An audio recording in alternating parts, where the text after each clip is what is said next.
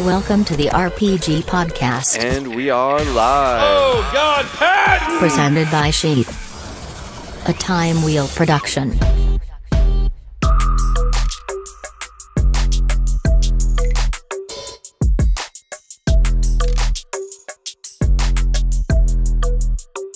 Here we are, ladies and gentlemen.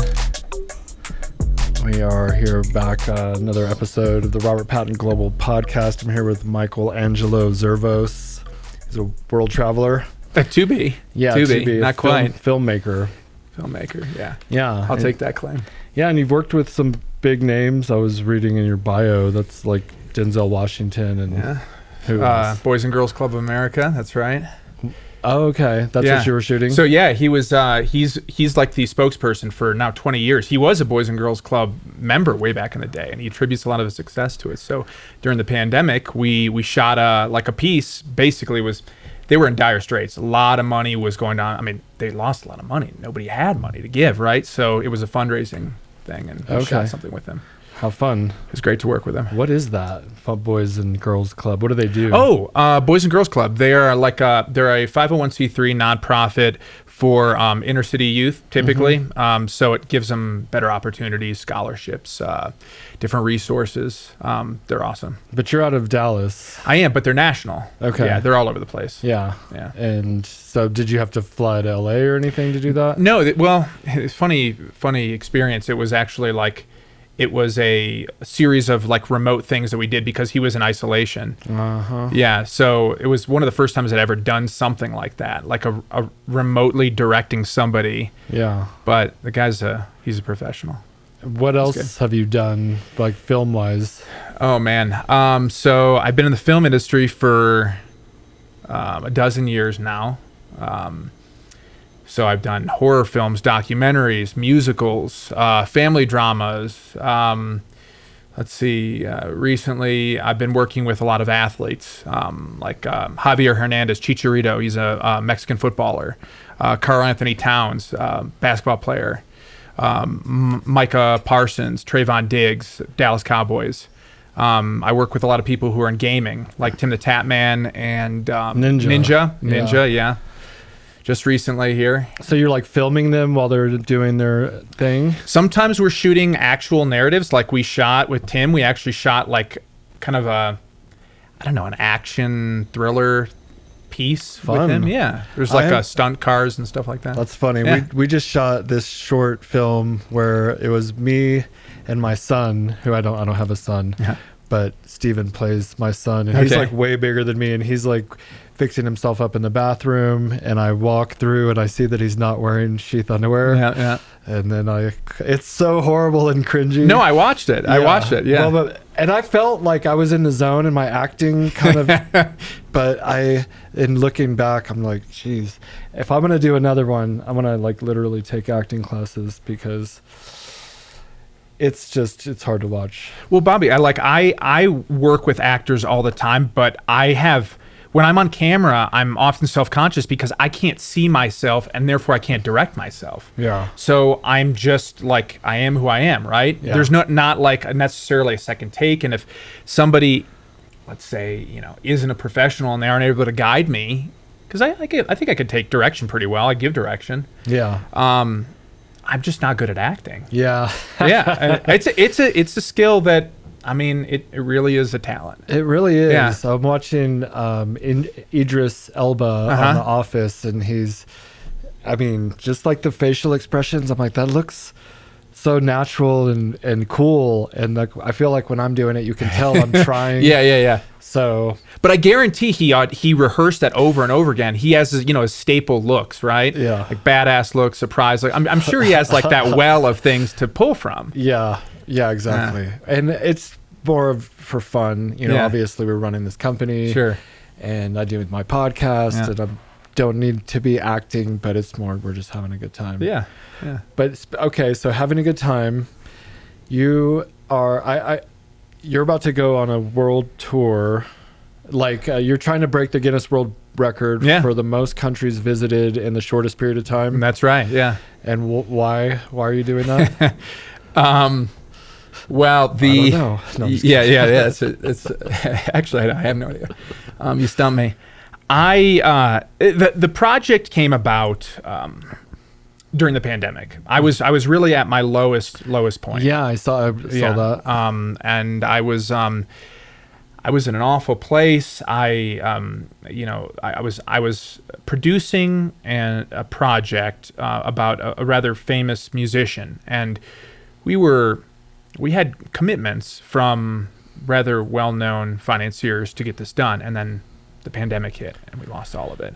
And I was sitting to myself, I'm like, again, like, what is my use as a filmmaker? This highly specialized, like, ultra refined art that is extremely expensive. Nobody's spending money on it. We're completely shut down. I'm not a doctor. I'm not a politician. I'm not like I'm not changing the. I can't do anything right now. Yeah, Right. yeah. And and I believe in the the power of stories, but if I can't express myself through my medium, it's like you, you I become mute. Right. You strip my voice away from me. Yeah. So I thought to myself, my God, my my identity is bound up in this this profession. Mm-hmm. Ever since I was young, ever since I was telling people I want to be in movies, and they'd be like, "Oh, that that's the guy that's going to be a director. That's the guy that's going to be a director." And that like that's the first thing that people ask about, right? that is your identity. I'm the underwear guy, but Yeah, yeah. yeah, but so so like you if if suddenly that's stripped away from you, suddenly you know like who are you? Who am I? Right. Um, Totally. so I realized after hitting rock bottom and, and really in, in, in the darkest place of my life that that I, I'm not a, a what I'm not just a director. I'm I, I, I'm Michael. I can be many things. And and if you take a step back, I'm able to tell stories in a lot of different ways. So I've always been a traveler. I love um, challenging myself. I love the culture shock. That's kind of the selfish part about this whole trip is that what I'm getting from it is I'm able to challenge myself and push myself to the to the limit. And I've always done that in, in, in sports and in, in kind of like intellectual life and philosophy. Um, uh, and and I think that this was just the natural progression of taking something that I love, which is travel and culture shock and experiencing new places and people and food and history and art and culture, and then combining that with the the thrill of actually breaking a record. But it wasn't just, you know, it isn't just that. There's actually the the, the world happiness part, which Yes. Yeah. I saw that because you, you were in like the depths of despair. Yeah. And then I see your cha- like I wrote down chasing happiness. Yeah. And i mean, how do you feel like your trip is going to help other people in their happiness? Well, I guarantee nothing. I am interested in finding stories about people who have experienced the happiest moment of their life. And in so doing, I'm hoping that I can remind other people who are experiencing, or, or maybe now or in the future, will experience a, a difficult time like me, reminding them that life is incredible and beautiful and it's worth living. And sometimes it's really hard to have that perspective when you are at the bottom, when you are in the depths uh, and the darkness. And when you're in depression, you kind of feel like you're you're in like a glass box, right? Like nothing gets through. You can see out, but you can't feel anything. There's no human interaction allowed. The empathy is just cut. It's just everything is just flatlined, apathetic. You want to reach out, you want to have connection, and you can't. And I'm hoping maybe by providing stories from across the world, from people, rich, poor, politically, whatever, doesn't matter what sex, race, religion, creed, that there are perhaps unifying aspects of humanity, and it's our desire and our hope and our appeal to happiness, and that you can have it whomever, wherever you are. Happiness. Yeah. Yeah, I re- I was watching something, reading something, and and it was like the decisions you make now are setting yourself up for future happiness. I mean, so you're not just going to necessarily be happy all the time, but you can set yourself up to be in a position where you're more likely Yeah. to experience the p- happiness by you know if you make a bunch of poor decisions and you wind yourself up in jail or something you're going to be less happy but if you set yourself up where you pick the right partner you pick the right profession and work hard and you have discipline. Jocko Willink said, you know, discipline equals freedom. Yeah. I think he said that. And freedom could be a part of happiness. Yes. You know, the freedom to just be yourself. Were you it like alone during the pandemic? Did you have family or, or Um, I was kind of stuck, for lack of a better word, in Atlanta, which, which is I, I moved. I was living in Dallas, and I moved to Atlanta to get back to making feature films. yeah, And they have I a che- big industry there. Yeah, yeah, the biggest in the. I mean, they're shooting more there than anywhere else in, in North America. Okay. Yeah, they have a very very generous tax incentive there, Nice. um, and it's been there for a while. while. But um, yeah, so I, I moved there, and it was really at the worst possible time, like right before the pandemic. Yeah. Um, and so I knew a lot of people there, but nobody wanted to come out. No one wanted to go out. Right. I mean, a lot of the people I knew there were filmmakers, and they're like, if I get this, my project's going to be done. I'm going to get in trouble. And there was there was this really um, I don't know if you experienced it over here, but like this stigma of if you got it, you were being irresponsible. Yeah. Even even even though I know like some of the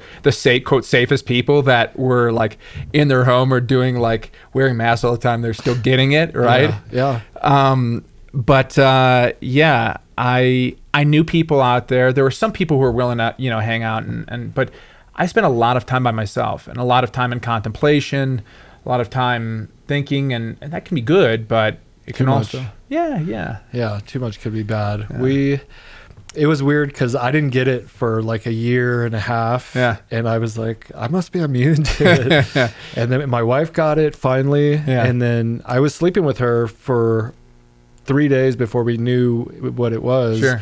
And so I was like, well, I guess if I'm gonna get it, I'm gonna get it. So I just kept sleeping next to her, and I never, I didn't get it. She got better, but then about like six months later, I had my team fly in to, uh, for a film shoot we were doing at the Colorado Springs Switchbacks Oh, okay. soccer football stadium, yeah yeah and super cool. But one of them had COVID, and we didn't know. We didn't know. He was just like he was feeling tired. He was kind of under the weather. We did the uh, the shoot, and it, it went really well. But I was exposed, and then we took him to the airport, and I still didn't know anything. Like it just didn't register like he had COVID. Yeah. I go out. I drove to Vail to uh, fight. Uh, it was like LFA Legacy Fighting Alliance yeah yeah and I I took my uh, I took a, a group of people because we sponsor the event and they give us like these front row seats and I'm, I get to take eight people and I every time they come to Colorado I take a group with me. We decided to get an Airbnb. We stayed the, the like stayed the night there, but I did not sleep. I cannot sleep. In general, I have a hard time sleeping, hmm. but out, away from home, you know, with a group, whatever, I didn't sleep the whole night. So I got up, I was like awake at 6 a.m. I decided to leave and I'm driving back here. And as I'm driving back, I'm like, oh, it was just like, like I had a really bad hangover. yeah And I called my wife and I told her and I got home and I, but the thing it, that I think happened was just no sleep, nah, you know, like, cause your immune system should fight these things off sure and typically it does. But it caught me in a vulnerable moment, and I and I had ivermectin. Bleep that out, maybe. Yeah. Just kidding. But uh, I had I had stopped taking it because I don't know how much you've looked into that at all. Have you looked into ivermectin? a little bit yeah I mean, it's like so it's like a uh, protophylactic, so it's just like a preventative sure and I was taking it every week for six months, and then I, but I just got complacent. I was like, yeah, it's over. COVID's over, and so I stopped. And then that whole whirlwind, and it was, it sucked. It was, it was good- bad for you It was Yeah. pretty. It was like that hangover feeling, like ugh, for a few days, Yeah. like three days. I would, I was, I went out and like laid in the sun, and I'm just like a zombie. But now I, I was you know, there's like a new strain coming back. yeah that's what I'm And hearing yeah, and we know someone that got it, and sh- I was exposed to her, and I've been testing myself, and I'm good, but and she's already fine, but I think it just boils down to like how well you take care of yourself Yeah. and and getting good rest, no like try to keep stress to a minimum. Yeah. Which I'm I feel like I'm a walking ball of stress sometimes. so I'm always like I'm meditating and yoga and workout and breathing and ice baths and fucking saunas and I'm just trying to like quell any kind of stress That should counteract. it does. Yeah, right? Oh, it does. Yeah. Yeah. And I, I did an ice bath this morning and worked out. And Oh man, I love those. those Yeah. ice baths, yeah. I do cryo for physical therapy for my shoulder. Man, I feel it's like having like a shot of coffee or something yeah, like that. 100%. Oh my god, I love it. I've been doing it every day for the past three months, and I was doing it on and off for the past few years because we live here in the mountains and you can't tell, but usually it, it it's all snow. The Yeah. whole ground is covered with snow, and and my ice bath is like a block of ice sometimes. Yeah. I have to get like a sledgehammer and break it up, and I get I would get in there. Nice. Yeah, and when you're when you're like stressed out, it's like I would rather be sitting in the ice than feeling this anxiety. Yeah. So I'd get in there and it just like whisks it away. I mean, it, it like it focuses your brain. Like you, you almost Yeah. get into like this fight or flight where you're not thinking of the, the the stress and the future and all that. You're just thinking about the present. It, it's like meditative. Totally. Yeah. Yeah, it's beautiful. And I meditate twice a day. Yeah, yeah. ev- every day. This whole year I've been doing that since January because I had gone to this transcendental meditation coach. oh, really? Yeah. And it was great, but I was only doing it once a day. I was doing it for like 10 minutes. And I went back to him telling him it's not not working or whatever. And Yeah. he just kind of started laughing. And you have to do it 20 minutes a day. I mean, Uh-huh. maybe 15 minutes is fine, but twice a day. And just anytime I'm feeling run down or stressed or like overwhelmed, I'll go and do it. And I, it's like a shot. That's like a shot of Yeah, coffee. So I'm just yeah. constantly getting these little boosts of whatever endorphins and stuff. No, when you do your meditation, I, I know some people who uh, do do transcendental and they're, they're actually doing something, you know, habitual while they're doing that. I mean, they might they might be, you know, folding laundry Oh. or something like that. It's like a, a like a walking meditation. One of my favorite filmmakers, David Lynch, he's a big proponent of yes. of transcendental meditation. I Yeah. mean, he he sponsors. I think he he, He created has a own- foundation. yeah, he has, he has Lynch foundation. Exactly. Yeah. So I've been really interested in it. Um, I used to meditate. Um, I mean, I, I took meditation classes in college, and I took that into my filmmaking career.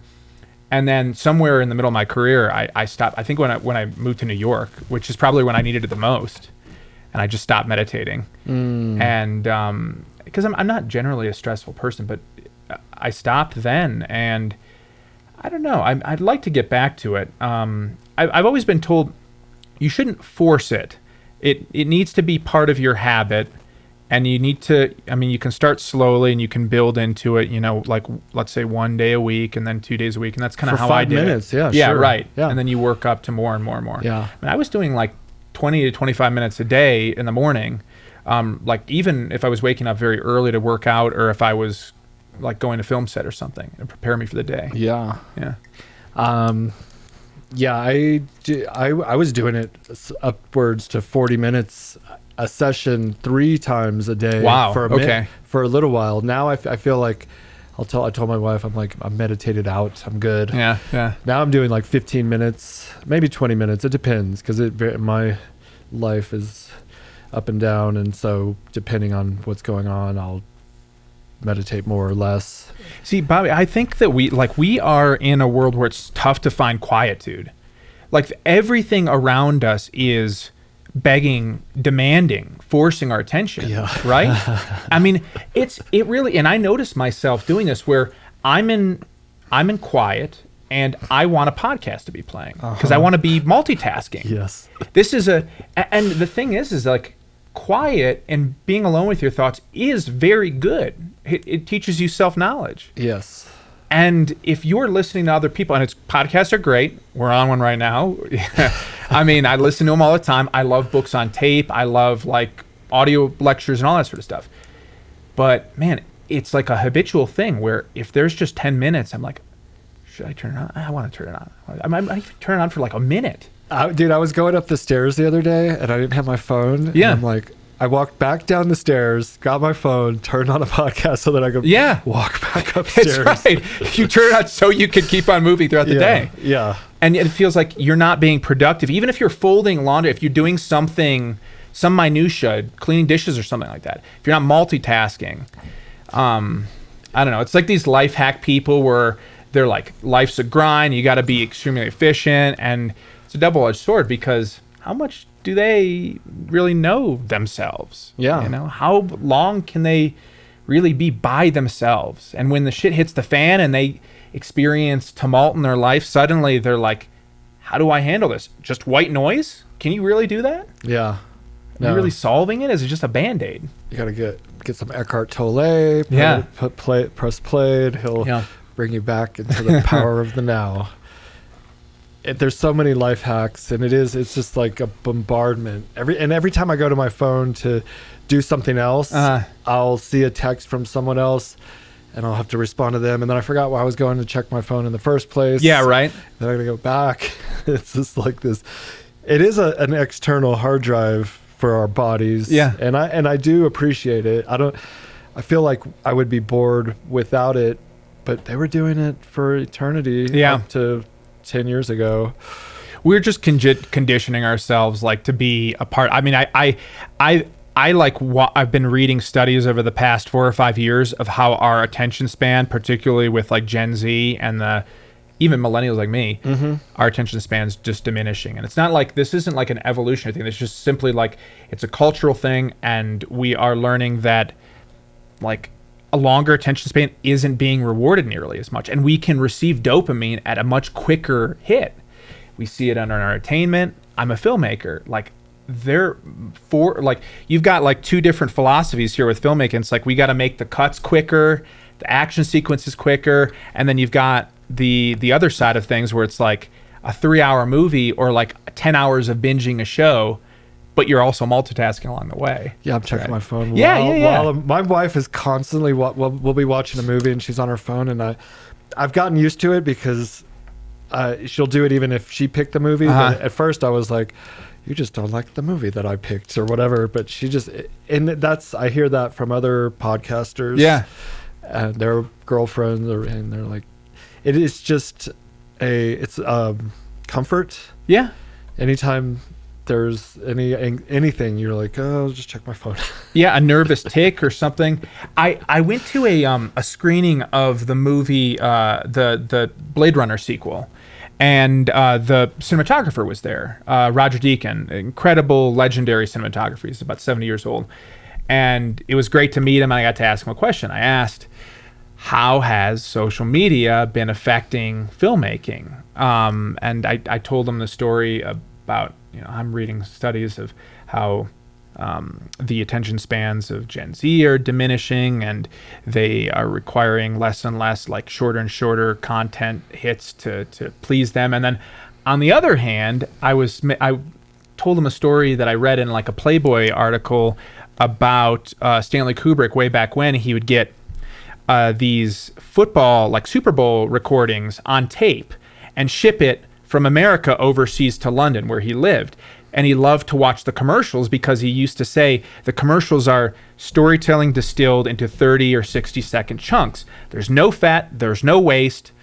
I mean, granted, this is coming from somebody who made 2001, which is a really long ass movie, right? And there's a lot of like, I love the movie, but it's- Space it's- Odyssey? Yeah, Space Odyssey. Yeah. Long movie. Um, Barry Lyndon, long movie. Eyes Wide Shut, long movie.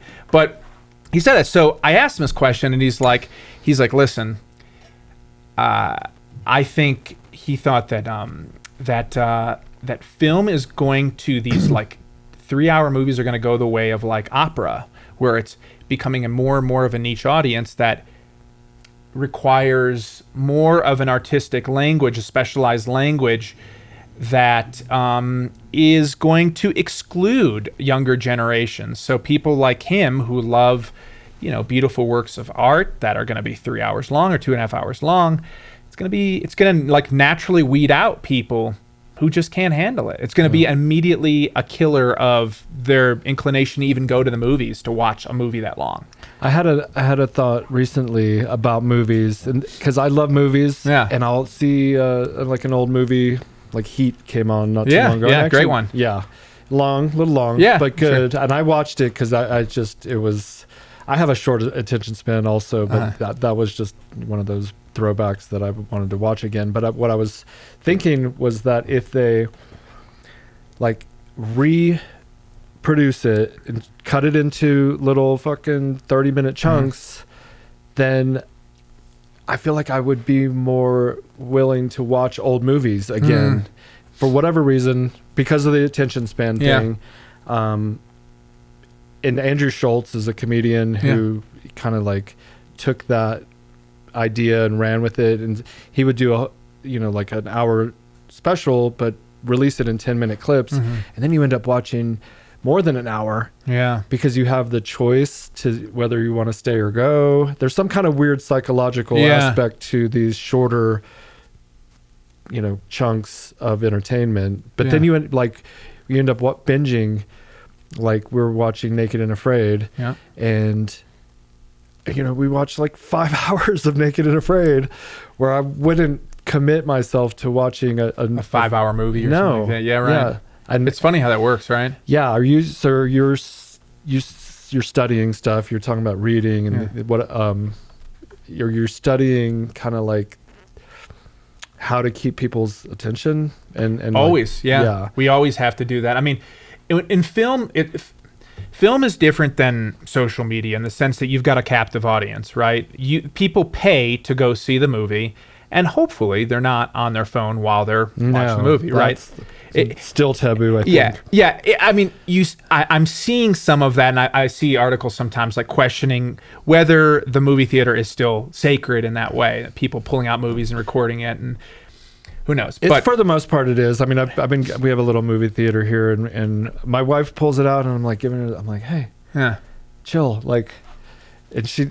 But for the most part, nobody's pulling their phones out yet. Yeah. Still, I think it's Oh, still man. relatively sacred. But I was I was at the like Avatar the Avatar two movie Mm-hmm. recently, and there was like a kid and his girlfriend who got like they set up they pulled the the the like the seats back and reclined. They pulled the armrest back. They put like a bed down, and they were just sitting there cuddling. And they had their phone out. They were talking. And at the Oh at, my like halfway the movie, I'm just like, shut the fuck up. Oh, can I can I swear? Am I allowed? Yeah, okay.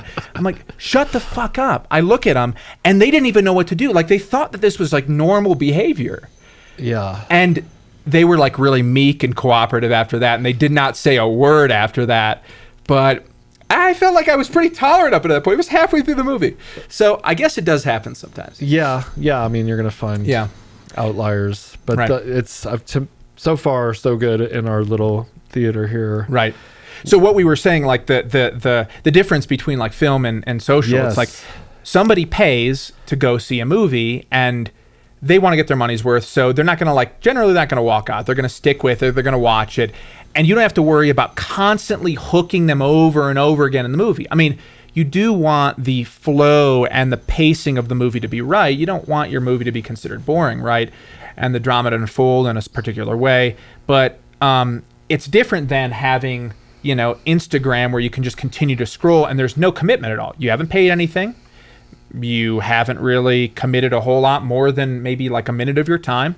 You don't like it, you move on. You keep on going, going, going, going. So in that world, we have to play this game where we're hooking every 10 or 15 seconds. And that's like, w- you know, what I've been doing now recently is kind of learning how social works and how we can take kind of transpose some of the storytelling in film to social. And honestly, it doesn't always work. It doesn't often work. Um, I'm seeing. I hope I'm not cutting. no, no, no, go on. my wife was watching on her phone these shows that they're making for like Facebook Reels. Yeah, yeah, yeah. And she's like watching this drama unfold. And she said it's so ridiculous. The storyline, the plot line is Yeah. like the dude sleeping with his wife's sister, and then like some guy comes back from the dead, like a soap opera type show. And they're in for your- episodes? yeah. Yeah. Do you know how long each episode are? No, Yeah. but I think they're like five minutes. Yeah, yeah. approximate. Like it was, they're pretty quick, and then she's been watching it on and off. And I ended up seeing one. It was in, it was like a Japanese or Japanese, Asian, some kind of culture over there, like maybe Korean, Yeah. one of those. And it was somebody got kidnapped, then they had to chase him down, and then they found him, and it was like this whole like breaking down the door. Uh-huh. I'm surprised I'm remembering it because it was so quick, but uh, I was like, okay, I guess this is happening. They're like trying to bring television onto your phone, like Yeah, yeah. TV shows or what, like movies and Right. stuff.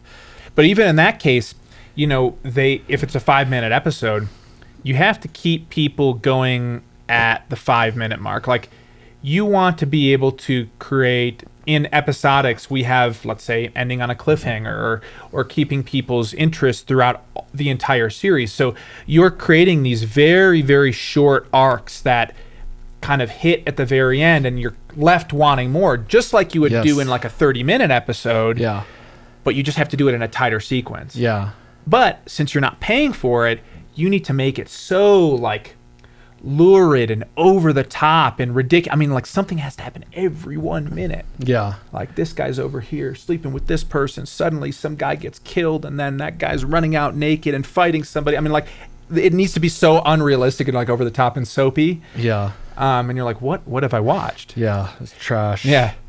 Yes. Um, so you're about to embark on this trip, That's right. the world tour. Yeah. I call. I keep calling it a world tour. Yeah, that's right. But uh, so are you going to? You're going to document it in a way. Is it going to be a movie? Are you going to just be doing it on social? Both. you know the the um, immediate temptation was some type of movie at the end a documentary an episodic or whatever it is that was kind of my my initial thought i'm just like you know what i'm so sick and tired of having to pitch this to other people i want the power to be on my hands right here i want to make exactly what i want to make i want the creative to be in my hands and i don't want to have to worry about like other people telling me how to do this. I had just gotten out of the the rut of like losing financing for the last film. Mm-hmm. And trust me, like I've raised money for movies. It takes a lot of time. It's arduous. You have to bend backwards for people. You always have the final cut. So with this, I'm like, all right, this isn't going to be a film. I'm going to take a step back and I'm going to use social because in this case, I want this to ma- maximize its reach and I want it to hit a younger audience who I know is suffering from depression a whole lot more in an outsourced way. Mm-hmm. And um, and I think I'm going to be able to. They're going to access this material a lot easier if I just make it free, make it accessible, and make it direct to their social medias. So I decided instead of shooting normal, you know, widescreen, 16 by 9, HD, whatever that aspect ratio is that I might shoot for a film, I'm going to flip it 9 by 16. I'm going to shoot it vertically, which is typically sacrosanct, like it's terrible. like it's, this is usually like heresy for a filmmaker. But um, a, st- a good story is a good story. Yeah. Yeah. And this is the new direction of media is the the long form. I mean, like whatever you called it. Yeah, 9 by 16. Nine by the- yeah. So, and I'm, you know, you see it more and more when you're watching a show and they'll like do a clip from someone's phone. Yeah. And it's like, okay, I mean, that's pretty normal at this point. I think so. Yeah. Yeah. Yeah. So, you know, there's no reason to fight it. Um, it- I'll be binge watching. Uh, like, let's see, there was this one. Like, it was a show about a podcast that they made about a murderer, Yeah. and he, like, his confessions of a murderer or something Okay. like that. And I, It's real? Like it's a real. no, Okay. no, that's what I. That's what got me. Oh, okay. Because I was like, oh, this is interesting. Yeah. It was like uh, just a dr- teledrama. But at the end of every show, they seem to figure out a way to like hook you. Yeah. To, I gotta see what's gonna happen next Mhm. because it's like a cliffhanger, Sure. and and everyone is familiar with that. But I. I love it and I hate it because it's like ah, I want to just be done and now I got to watch another show Yeah. Yeah. but it, as a filmmaker, you know, you ha- kind of have to probably be thinking about that each time you end something. You know, you want to have it to where they're gonna want to come back for more. Yeah. I don't know if you think about that. I mean, uh, really, I mean, yes, all the time. If I, I, I don't do a lot of TV, you know, episodics and stuff like that. I, um, like, I, I, I've done serialized stuff, and in that case, yes, there, there has to be a reason why you're coming back if you're making episodics. But um, you know, with with this particular project, the way I see it, the way you got the the theme of this project is happiness. Yes. It's the heart and soul of it, if you will.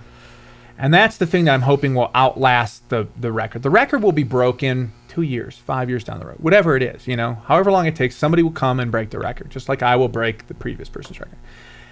But what will outlast this is the theme of happiness. Mm-hmm. But I think that the presentation has to be right too. And the way I'm presenting this is through this this plot, this thing that's driving us forward, like will he or will he not make the mm-hmm. record, right? Yes. Yeah, yeah. So you've got the race against time, but then you've also got the thing that will stick around, that will make it evergreen, which are is really that single question I'm asking to everybody all over the world, which is what is the happiest moment of your life? Ooh, I like that. Yeah, that is the one question I'm asking. I'm not asking anything else. I'm not making it difficult for anyone. I'm not make, making it difficult for myself because remember, there's a language barrier for 195 countries that I'm going to have. So that's it. And what you're going to see in the end is 195 different places times two because I'm interviewing two people per, per place or more, selecting two people. And then you'll see that in my Instagram reel, in my TikTok reel. And like there'll be representation from each country, people answering that that story. Yeah. Um, and I hope that will outlast, you know. Right. Yeah. Those moments uh, are well.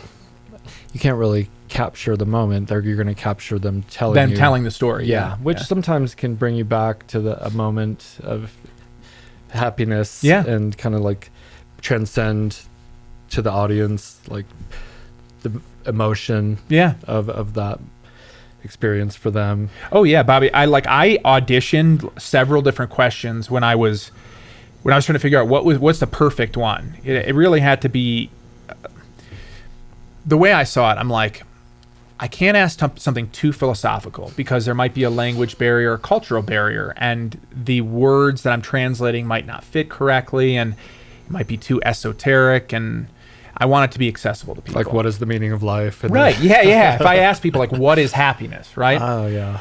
On the other hand, what makes you happy is going to give me like these really broad answers, like family, friends, um, like uh, like money, uh, fulfillment, you know, whatever it is, my job. Which you could just survey people for that, and they do a lot. Like who does a lot of like surveys for people, and like NATO has done world happiness surveys, and they have all that information. I wanted to create. I want to turn people into storytellers themselves and make them reach inside themselves and and and think about this. And when I auditioned this question and I asked a couple of people the same question, I mean, I got people some people were crying. Like they were they were talking like somebody was talking about their mother, how it was the first time that she she was relieved of her arthritis. Like her arthritis, she wasn't feeling pain anymore. And she was experiencing it for 10 years. And he's like, this is what made me happy. When I heard this, the happiest moment of my life, I couldn't, I cannot think. He's like, this is better than money or like the women I've dated or the, any new job. I'm like, the woman that raised me, like her, her pain ceasing, which was, you know, was great. Yeah. Um, I and felt that. yeah, and there, were- there, uh, I've gotten a lot of other answers, but they've all been like deeply personal, and you know, sometimes it's like my wedding day, or but they even describe the wedding day how it was unique and the things that they remember. So even still, even if it's like a little bit more generic, so to speak, it's still personal to them, and that's Yeah. what counts. Could be some kind of accomplishment. you Yeah, know, like yeah. If I was a UFC fighter and just won the The title, yeah. yeah, exactly. That might be it. I try to visualize. Um, you know, I do visualization, Yeah. and I don't do it as much as I should, but they say when you're trying to like visualize something you want to happen, you need to feel it, feel that happiness, and if you can go back to a your happiest moment of your life and recreate that, just try to like remember what that felt like Mm. while you're imagining, you know, the million dollars in your bank account or whatever the thing is that you want. Um, I typically will imagine what it feels like to have just won a fight because they get they're like they're so like they're so charged. Yeah. You know, they just knocked some dude out and they were scared and they trained for six months just to, you know, fight and then they win and you know it's all over and the relief and the happiness Mm. it's just you can see it and the, i have all these images at my um, house on my vision boards of people winning a fight and they're just like Yeah. like that i mean when i held my daughter for the first time that was pretty amazing and i saw i, f- I literally felt like light was shining down from Mm. above like a spotlight was on her it was really um powerful Wow. but it I wasn't like "Rah!" you know it was Yeah. like a, it was a happiness but it wasn't like this happiness mixed with like a super intense excitement also it was just like this piece of whatever I think it's expressed in a lot of different ways. I Mm. mean, like, I, I, you know, not everybody's gonna express happiness the same way, and and also there's, I think there's nuances to like, you know, there there's words that we use that like maybe like joy. Joy's, joy's to me is different in the sense that it's kind of like a longer lasting, almost like a fulfillment. You can't. I don't think that somebody can like last in their life on a dopamine high happiness, right? We, we, we aren't meant to experience that. We are meant to pursue and work towards these goals, Yes. which makes us happy. Yeah. But I think joy is kind of what we get from fulfillment. And while happiness is great, uh, for me, still, like, I think there's a world where you kind of need both. You need that fulfillment that gives you a sense of purpose but then that experience of happiness when you accomplish something when you when you strive towards that goal and you experience success so you have like that compass that that that north star that gives you the you are in the groove you're doing what you were made to do let's say and that gives you joy mm-hmm. um, so maybe you know that experience when you had when you had your daughter like that doesn't know that didn't have to be like this this like ecstasy experience that the fighter had that's Yeah. like it's a totally different like that's almost like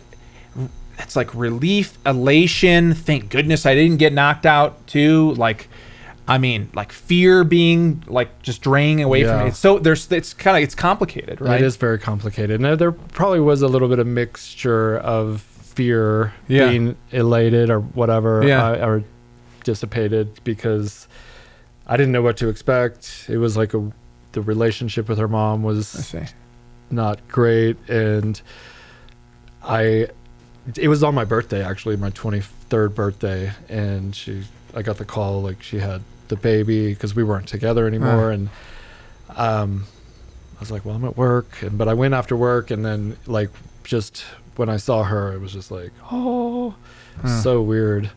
But she, I w- she just graduated college. She's 22, and she started a new job Yeah. at the Gaylord Marriott in Denver, and she's like in this leadership program. Yeah. She's killing it. So proud of her. um, because she could be working for Sheath, but she's kind of taking her own path. Yeah. She's gonna get some real world experience before she comes and gets the cush job. Sure.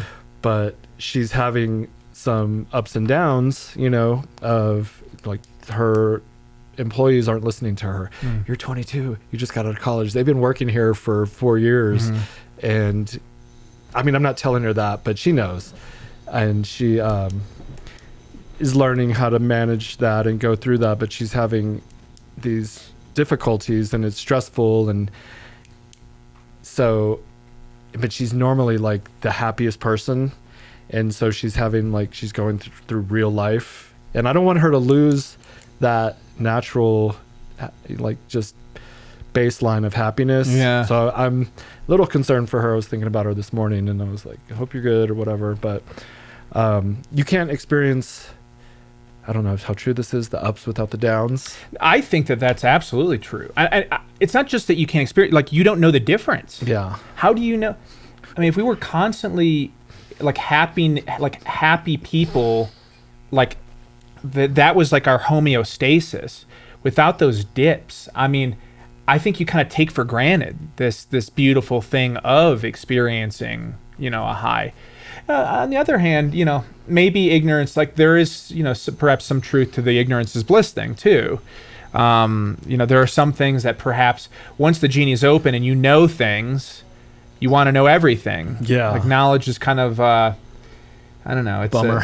yeah, it is. A, it is a bummer sometimes, but after you know a little bit, you just want to know everything, and you know that you can't know everything, and that's even further depressing. But yeah, I, I, I still think like if we're ever going to experience sadness, then then we'll want to like for us to know what that is. We also Yeah. need to know happiness. Yeah, I mean it's the life, the experience of you know life here in this plane, this dimension, and if you didn't, I mean, if you never experienced any sadness, then you're not probably living. You're just completely oblivious because people are going to die. Mm. You're going to get older. So somebody's going to get hurt, or things aren't always going to go your way. It's just like.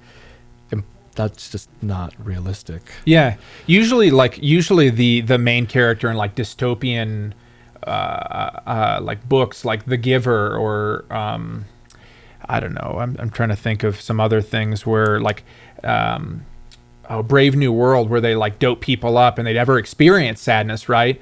Um, usually it's like a bad thing when they when when somebody dies and they can can actually mourn. They're just like looking at you know the person and it's just like this lifeless husk. Um, and I remember, you know, usually in those books that there's like this turning point where either they, uh, what is it, Soma in um, Brave New World, where they finally get Is that Aldous Huxley? Or is Aldous Huxley? Yeah, Okay. yeah, that's Aldous Huxley. I thought I read that, but I thought that was like I might be mixing it up with the book where he talks about they're taking like mushrooms and stuff sometimes, and then they encourage the younger generation to like experiment with sex and stuff. That's like that's it. That's Oh, it. it yeah, yeah, Okay. that's it. Okay. Yeah, but you know, generally, I think like it's like the the the lack of feeling the the the comfortably numb, the Pink Floyd comfortably numb thing that we're kind of meant to avoid. That feeling kind of makes us better, stronger, wiser, helps us like avoid mutual suffering, doing Yeah. bad things to other people. Yeah. Um, you know. So Yeah, yeah. You can't just walk around all like heroined out. And, right. although it might be nice, Yeah. fentanyl. It's tempting sometimes. yeah. And when you get like I did I went through a phase in college where I tried basically all the drugs Yeah. that exist. Yeah. I think the only one I didn't try was peyote. Still haven't tried that. Oh yeah. But um and I, I you know, I'm like maybe when I'm older I'll do that again when I'm in my 70s or something the hard stuff. Yeah. But now I, I do have a couple bucks, and I have friends who are dabbling with powders and potions Sure, and shit, sure, and I'm yeah. like, I've been there. I'm at, I'm at, I'm not at a place in my life where I feel like I could just indulge in that type of thing because I know where it can go, and it can Yeah. just take the whole train off the tracks. Yeah. Yeah. Yeah, there's the there's the um you know, the actual like adventure trip experience opening up Pandora's box that can happen when you're using even like what I think is like medicinal drugs of that nature, you know, LSD, ketamine, mushrooms and all that, right? And then on the other side, you've got the stigma behind it. Like you as a business owner, you might not give a shit, right? You may, it might be like, I don't care if I'm blacklisted or blackballed by this, that, and the other person, right? But you know, certain certain people who want to like be proponents of these certain things have to be very careful. Mm-hmm. Let's say they're working at a corporation or something, and they want to like say loudly and proudly, "Ketamine helped me with my my PTSD, whatever it is, coming back from a war, or I, you know, uh, this this horrible experience I had." You know, unless you have it prescribed and FDA approved and all this stuff, and fits in this nice little box, you can't talk about it. I recently did ketamine, and I loved it. Yeah. I some I had heard the night before someone we went to the psychedelic science conference in Denver. Oh a couple yeah. weeks ago. yeah. How was that? it was amazing because I heard um, Aaron Rodgers talking with Aubrey Marcus, who you might know. Aubrey Marcus, he was he owned Onnit, which is uh, partially owned by Joe Rogan. He's he's like he used to do every episode sponsored by Onnit. but Okay. Okay. Okay. not so he doesn't do every episode anymore, but he's still part owner. Point is, Aubrey just sold it for a hundred million dollars, and he's talking to Aaron Rodgers, Super Bowl MVP, two time, and they're talking about ayahuasca and ketamine, and I've done ayahuasca. Mm-hmm. I didn't have a great experience, but I not because I had a bad trip. I literally didn't trip at all. I just threw up. a. Yeah, that, that's like yeah. you get all the, the the cons without the benefit, right? Yeah, It was that sucks, yeah. It was so bad, and um, but during the their discussion, which they've become like really close friends, Huh. and Aaron Rodgers kind of. He told his story about how he had gone and done ayahuasca, and this two seasons after that is where he won this uh, Super Bowl MVP two years Hmm. in a row. So that kind of gives some validation, like that this isn't a drug that's going to like bring you down. Yeah. It might not get you to the N- MVP of the Super Bowl, but it did for him. And he didn't tell the story until after he had won the two Super Mm. Bowl MVPs because he didn't want to give credit where credit wasn't due. Not that it deserved all the credit, Sure. but it definitely didn't diminish his potential. Yeah. Um, so that was interesting hearing a someone of that stature talking about That it. is really interesting. Yeah. Yeah. And And it- it's it- beneficial to its case. Yeah, absolutely. And then Aubrey was telling his story about he's done all the MAO, Yeah, yeah. DMTs, and all these things, and like to the point where it's like too much. And I think there is, you know, like a, a limit. Like, okay, dude, you're doing it like all the time, so it's, it must not really be healing you that much. If you have to keep doing it over and over again, Yeah, that that's an interesting. I was thinking about this, like, you know, in in entertainment, in the film industry, we have kind of like escapism films, like Marvel movies, right? Mhm. They're popcorn movies that really help you take you out of your problems, make you feel bigger than you are, better than you are. You know, just my shirt. yeah, yeah, Superman, yeah, exactly. I love Um, superheroes.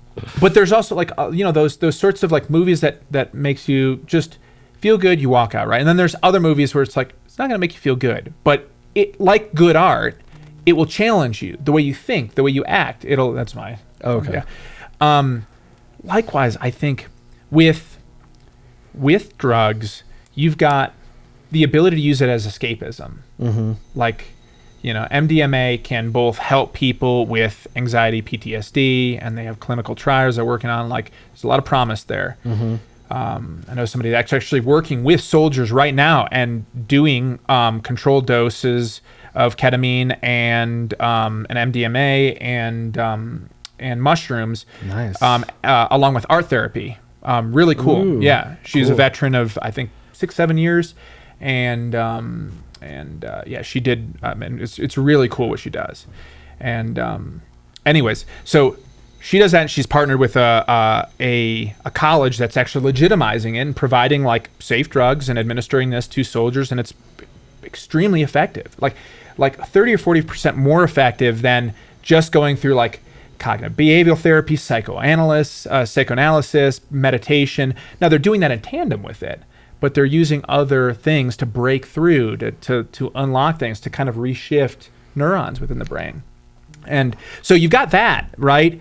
But that always that that's like you can also go the escapist route where you're using it day by day by day and you're losing grasp of reality yeah, yeah, yeah. you're, you're it's becoming that's when the drugs own you rather than you owning the medicine you Yeah. using a tool the way responsibly right, Right, with intention. yeah with int- exactly Yeah. with attention Um, somebody, I, I brought this repetitive use of psychedelics issue up with multiple people, yeah and um, because, but but a funny analogy that was, I responded, I got the response like, Yeah. well, because I say if it works, how come you have to keep doing it? And Mm. he was like, well, brushing your teeth works. yes the the the medical r- routine like the maintenance right Yeah, i mean maintenance, and I could see, and and it, it registered. Um, it's just like how frequent are you needing to do it? If it's every weekend, that's probably problematic. If it, but, brushing your teeth does not put you in a vegetative state like DMT does, Yeah, right? no. Or like a K-hole like ketamine. I, yes, I think that that's a false analogy. yeah, I know. Yeah. I, I thought it was funny. Yeah. Have you? So you've done ketamine then, or I- can you talk about that? I um well,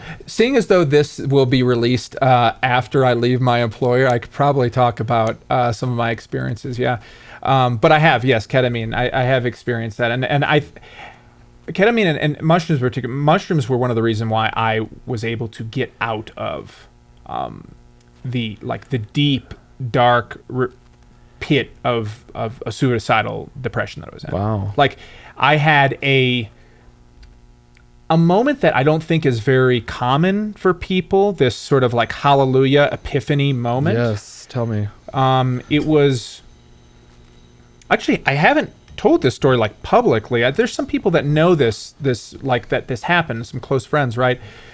But you know, I was I was at a point I was like so low. I you know I, I'm a I own multiple guns. I sometimes I sleep. I actually slept with a gun under my bed. I was I was never more aware that I was sleeping under a gun under a, a gun than when I was depressed Wow. yeah, it was that bad, right? Yeah. And this was like February, I remember like um, 2021.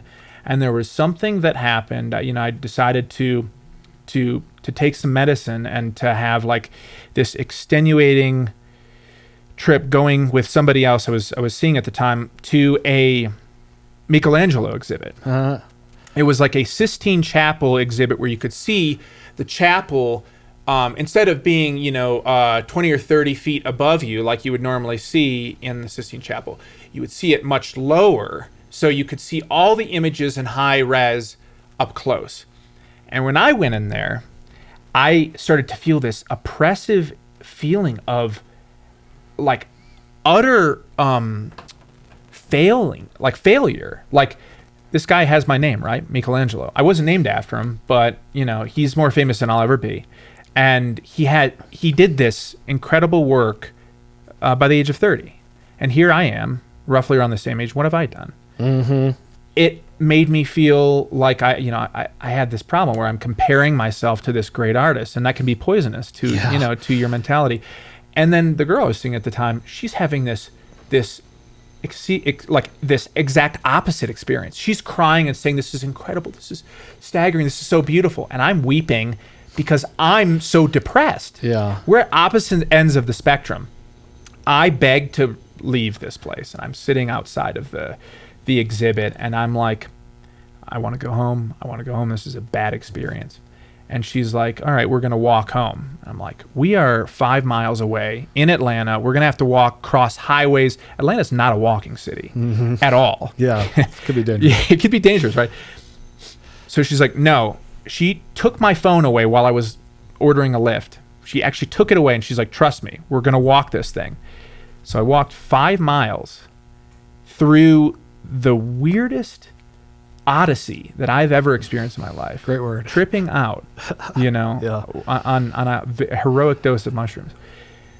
And reliving experiences of the last 10 years of my life. Um, and I finally, we finally got to this point in which at the very end, that they, um, uh, Atlanta, near Atlantic Station in Atlanta, they had this sort of Arc de Triomphe monument.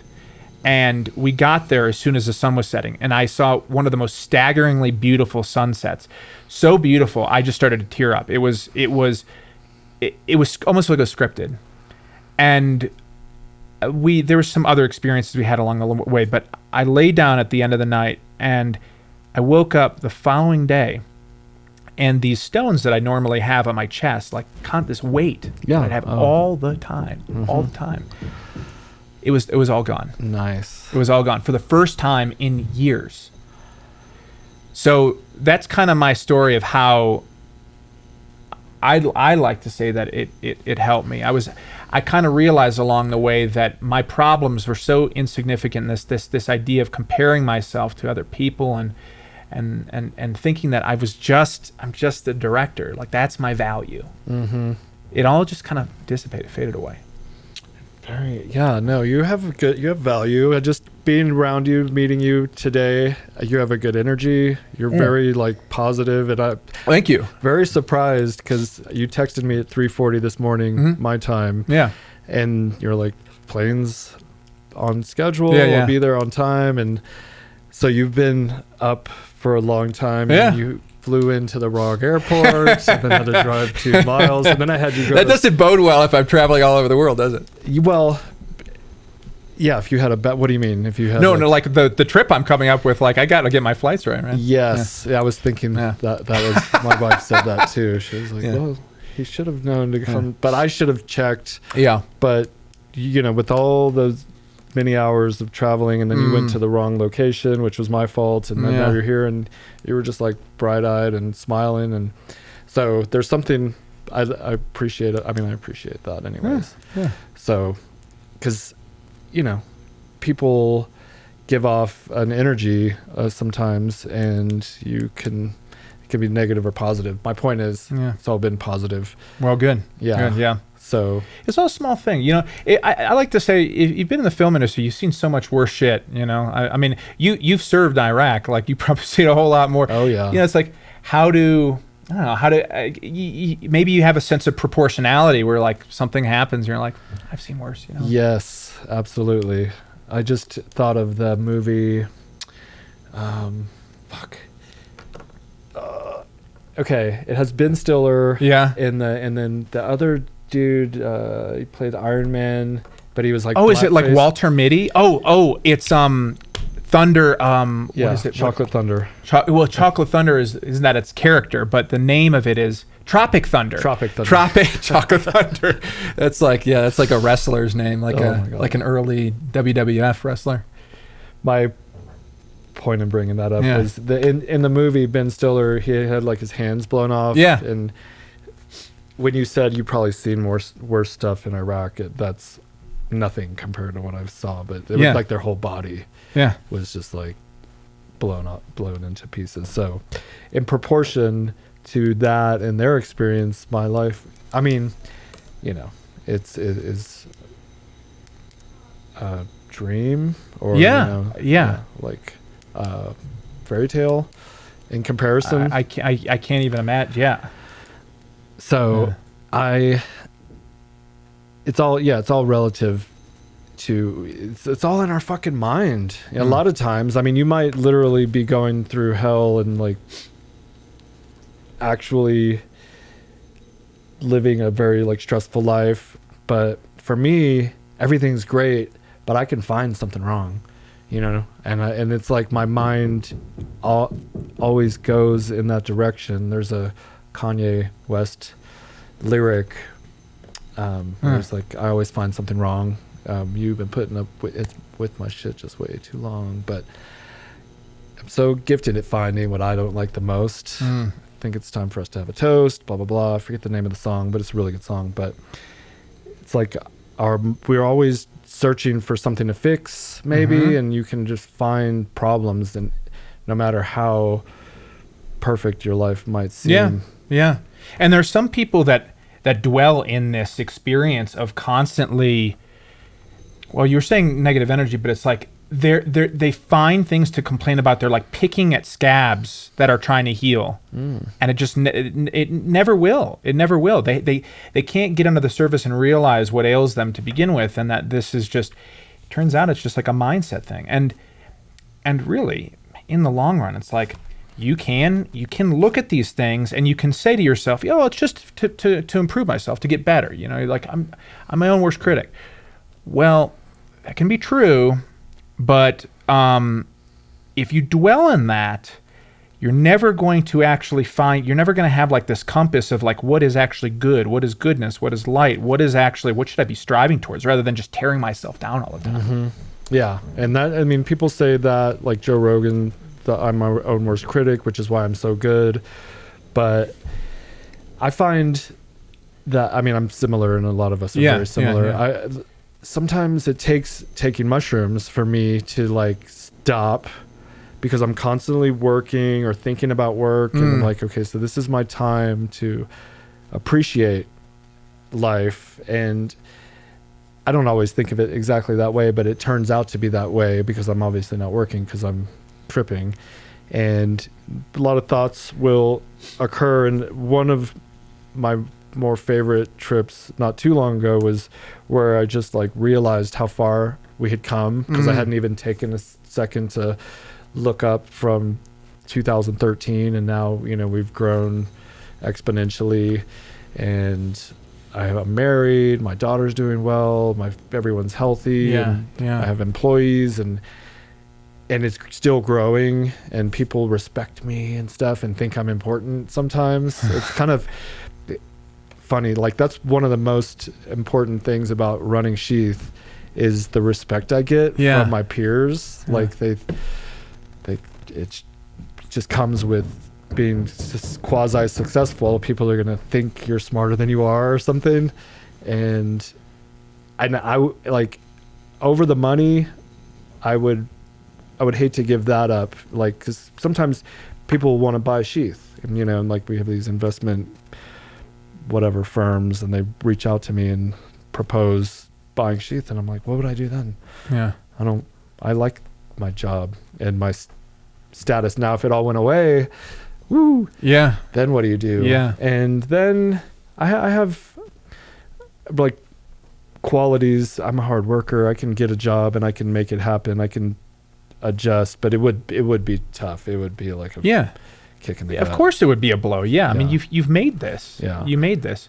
It's it's it's very hard to create. It's it's easy to destroy. It's easy to tear down. Um, and and I think people who have created find other people who can create, and they have that mutual respect. I think mm-hmm. you you've you've earned that from creating a business wholesale from scratch, and that's that's something that you know maybe somebody can take away maybe the economy can take it away but i mean you've accomplished something that most people either too afraid to do or or they can't do or they they you know they, they don't choose to Well, you, a lot of people are too smart.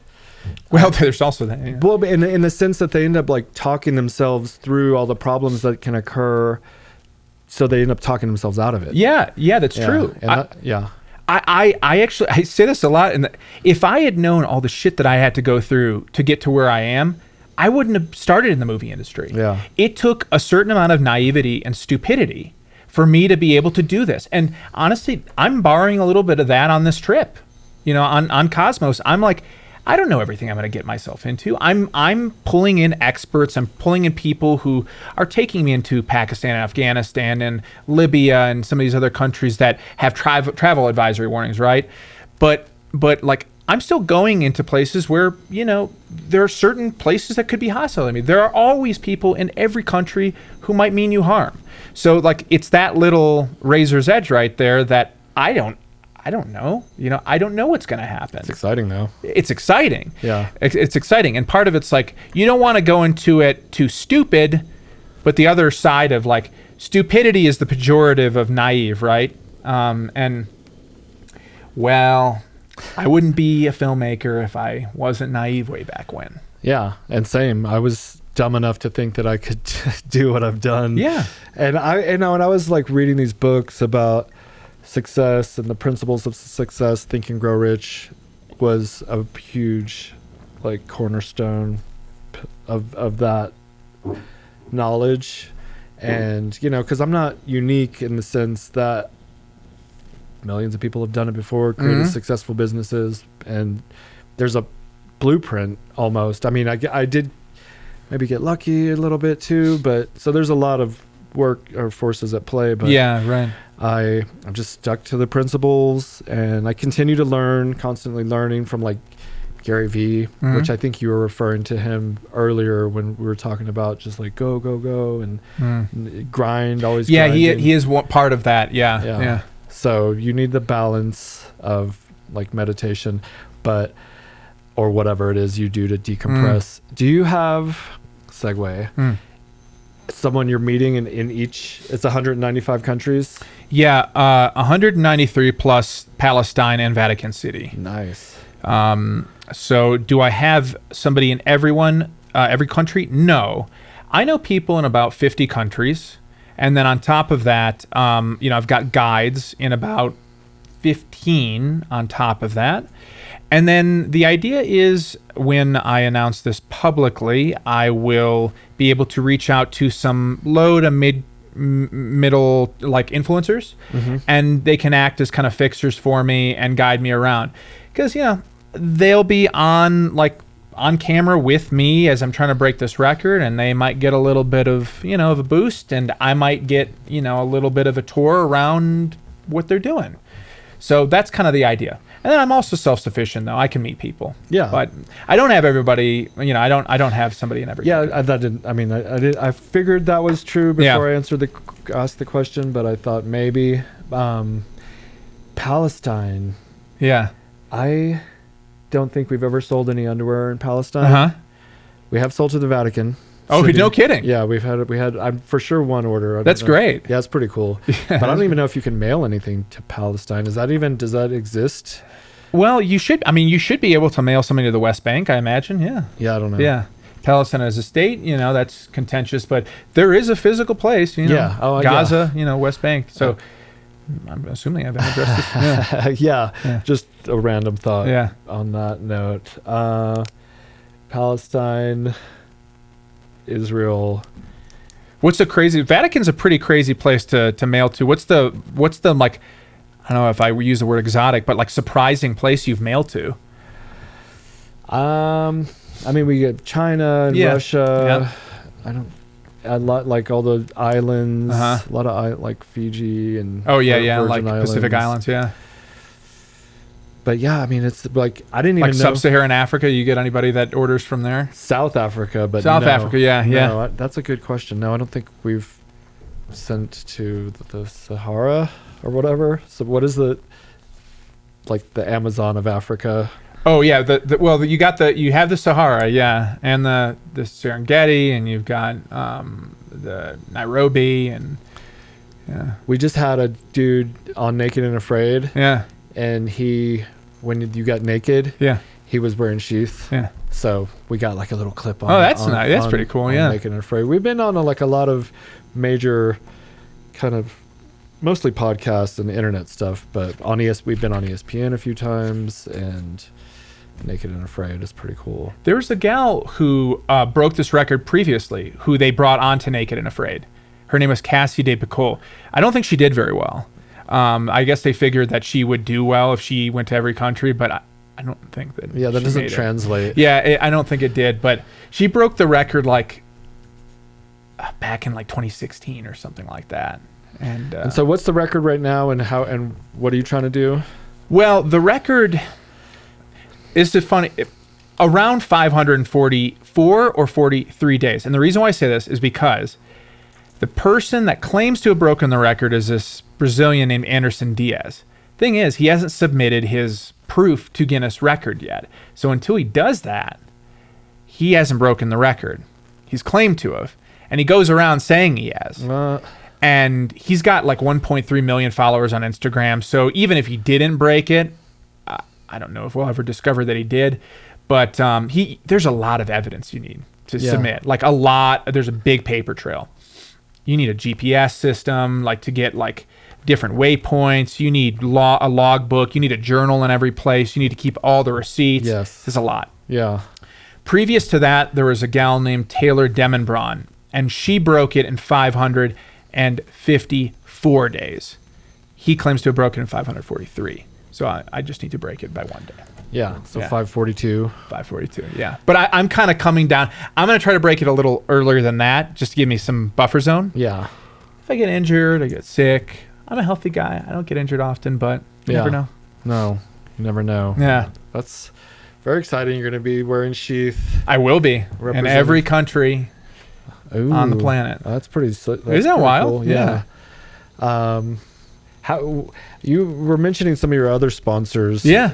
Like, can you just name? Yeah, yeah. Because it's so interesting. we've me. got um, we've got Moosejaw. That's probably one of the other most well-known ones. They're they used to be owned by um, uh, Walmart. Now they're owned by Dick's, and they're a Michigan brand, and I'm from Michigan. So when I initially pitched them, uh, I'm like, hey, I'm a Michigan guy, and I, I've worn their stuff for years and years.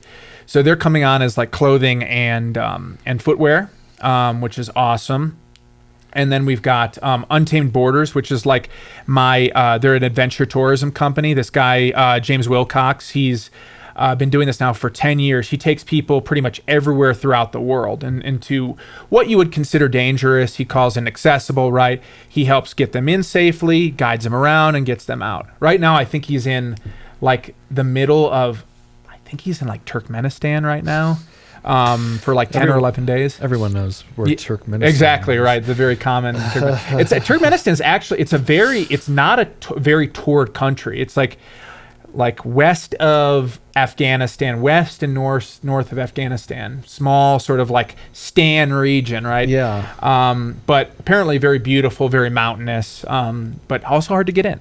So he helps you get into a lot of these places, and he's, he's helping me get into countries like Somalia, uh, Libya, um, Sudan. Once they stop their civil war, um, right now he's not willing to take me in there. So cross my fingers, things get better. Can you Um, just like dip your toe over the line? Technically, I could, Yeah. but the thing is, because I want to interview people, Oh, yeah. I don't want to just do the gimmicky like I'm there and no, I'm not. right? Um, I actually want to meet the people there. Yeah. So right now, he's not willing to take me, which I appreciate because he's actually looking out. Right. Um, but um, That'd you know, be weird though, going to like a war-torn country and being like, "What is happiness?" Well, well, listen. I mean, I'm going to Yemen, like, uh, Oh, but yeah. he's only letting me stay there for a day. Um, like we're driving from Muscat all the way westward to Oman, staying in a border town and coming back. So it's just like it's not, you know, a great place to stick around right now. yeah, you're reminding me of Dave Smith right now Oh yeah. because he's always you kind of look like him a little bit. Oh, I- yeah. but it made me think of him when you said Yemen. He's always He like- he does. Yeah, he does go on about the uh, Yemeni war. Yeah. Yeah, that's like Um. who else? So we got Vibram. Uh, Vibram is Oh a yeah, shoe. Yeah. five finger toe. Yeah, I got. They gave me some of that and these really cool um, furoshiki. They're like Japanese wrap shoes. They're gonna be my airplane shoes. Really comfortable stuff. Okay. Yeah. Um, let's see here. Who else? I know I'm. I know I'm. I mean, missing- the one I was thinking of is like a banking institution or something like that, or like a credit card or debit. I don't card. have one of those yet. I think I don't know if this is too risky for them or, or what, but we're working on a couple other ones, um, like a like a backpack company and a couple of others. Um, you know, airlines is a little tricky because you're always taking different airlines. Yep. Um, but um, we'll work it out. I mean, like this trip is almost all financed now. It's it's close to being financed And when when does it start again? in January. Okay. Yeah, so I've got some time, and I haven't even announced it yet. Okay. so I think we've got yeah a little bit. Uh, you don't mind if we release this like next week or anything? If it's possible after September 4th, because that's when I'm going to announce it publicly. Yeah. Yeah. Good. Anytime after September 4th, more than more than welcome to. Yeah. Beautiful. Otherwise, otherwise my my current employer is going to be like, "What?" You're a drug addict. Well, not only that, but he's gonna, they're going to be like, "Is this your resign? Like you didn't tell us." About, yeah. Uh, yeah. Well, it's to circle back to we kind of been going where the wind Yeah. Right. blows, but I was mentioning like how I had taken ketamine Uh-huh. and I loved it, and um, and not like to where I do it every. You know, it's not the, Sure, that sure. type of drug. It's like you. I love to meditate, Mm-hmm. And so if you can do that on ketamine, Yeah. it's like you get a pretty significant experience. Yeah. yeah. I was just going through a lot of mental turmoil when I took it. And what gave me like the permission was that conversation with Aaron Rodgers and Aubrey Marcus, Uh, and where Aubrey, he was he was like, my new favorite concoction is a little bit of weed and ketamine, yeah. and he would just you know go into a state. And he, he, he the story he said was, I had just interviewed Robert F. Kennedy Jr. Huh? and Aaron Rodgers. no, Aubrey Marcus. Oh, Aubrey Marcus. He has okay. his, he has a podcast. Yeah, yeah. Uh, AMP Aubrey Marcus podcast, and he had just interviewed RFK Jr. yeah. and then he went home and did a session, whatever. and he had this vision that if uh, if RFK actually ran, Aubrey would do everything in his power to help him on that course. Sure. And um, he he just had this vision like, and you'll win if Huh. if you run, I'll help you. You'll win. And Yeah. he, Yeah. he like texted him and. Um, and then RFK was like, Hey, what does Oh. RFK say after you? Like, I I had a drug-induced vision that He- you'll win, and Yeah, he, the conver- he, he did respond with a funny retort, but I don't remember exactly what it was. But he was just like, I, I was just thinking of you also. And when Huh. you messaged, it was like um, serendipitous and I'm going to run and whatever. But he's talking to a presidential candidate. He's taking weed and ketamine.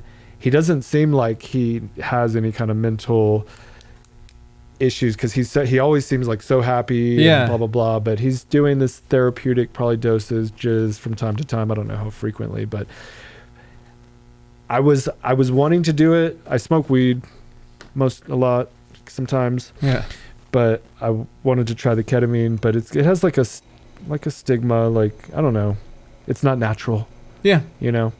But he gave me the permission. I went home. I did it, uh, or the Airbnb, and um, tried it once. And the the message I got was like follow good vibrations, Mhm. which was pretty basic, you know. but then I did it again, and it was just like it was just like rewiring my entire brain and all the negative thoughts that I was having in rapid, like a wave of reformatting. You remember you Mm. used to like defragment your computers? Yeah, and yeah, stuff, yeah, yeah. It just defragged and reprogrammed and gave me positive spin on all the negative shit that I was thinking. Yeah, it it does. Yeah, I like. I, I I often say, you know, like when you're walking on the beach or um, I don't know, in snow or something like that, and you make these footprints, and you're going like, let's say. The snow's been there for a while. You tend to like step in those footprints over and over again because it's, a, it's an easy path, right? Likewise, when you have these thoughts, they're kind of habitual heuristics. Really, they're they're called like they're they're the s- typical ways you you solve problems, and they're they're shortcuts, right? Often those shortcuts you do because they're the easiest path, but they're not actually the most effective or the healthiest. Mm-hmm. Just like you walking through these these commonly treaded paths in the snow, and ketamine is just like filling it all with snow all over again and finding a new way to travel. And it might be a better way, it might not be a better way, but at least you're experiencing something new and different. And um, and it breaks you out of the same rigmarole. Yeah, that because I get in this like circular thought patterns where I'll be in a negative thought pattern. I will shift out of it, Uh, and then I'll be like, "Hold on, what was I thinking?" That and I and I go back to the negative thought. Like I forgot. I, I was just thinking these negative thoughts.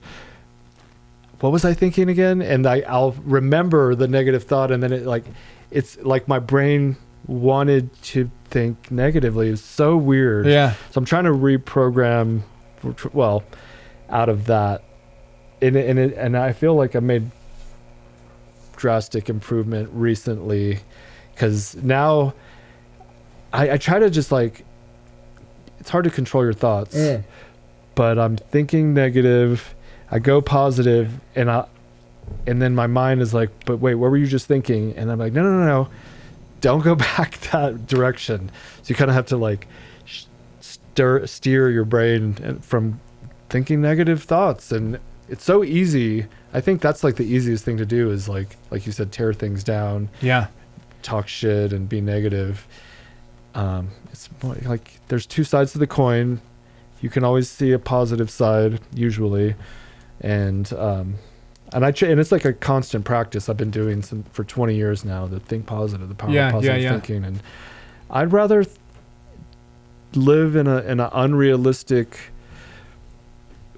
you know, um, frame of mind where I'm very optimistic Mm. than be realistic and and you know life is hard and all that type of shit.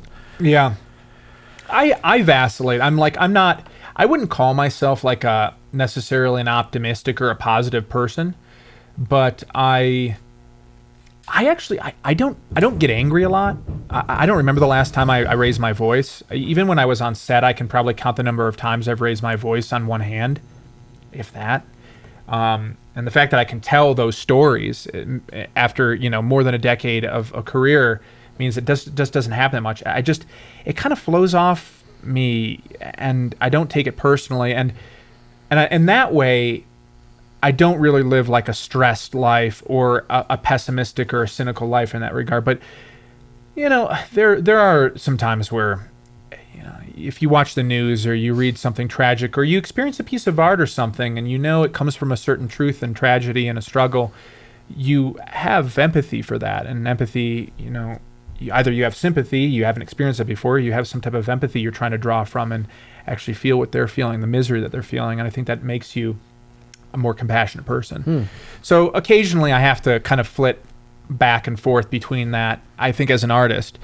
Um, and on the other hand, I, you know, there's there's an economist named Schumpeter, and he he coined the term creative destruction, which is, is pretty common. And the idea of that that in economics and in entrepreneurship and business, we are trying to make new from old, and that we all kind of work off the backs of Um, I don't know if this was a Newton quote, though. You know, uh, like standing on the backs of giant. The the only way I was able to accomplish this was standing on the on the shoulders of giants, right?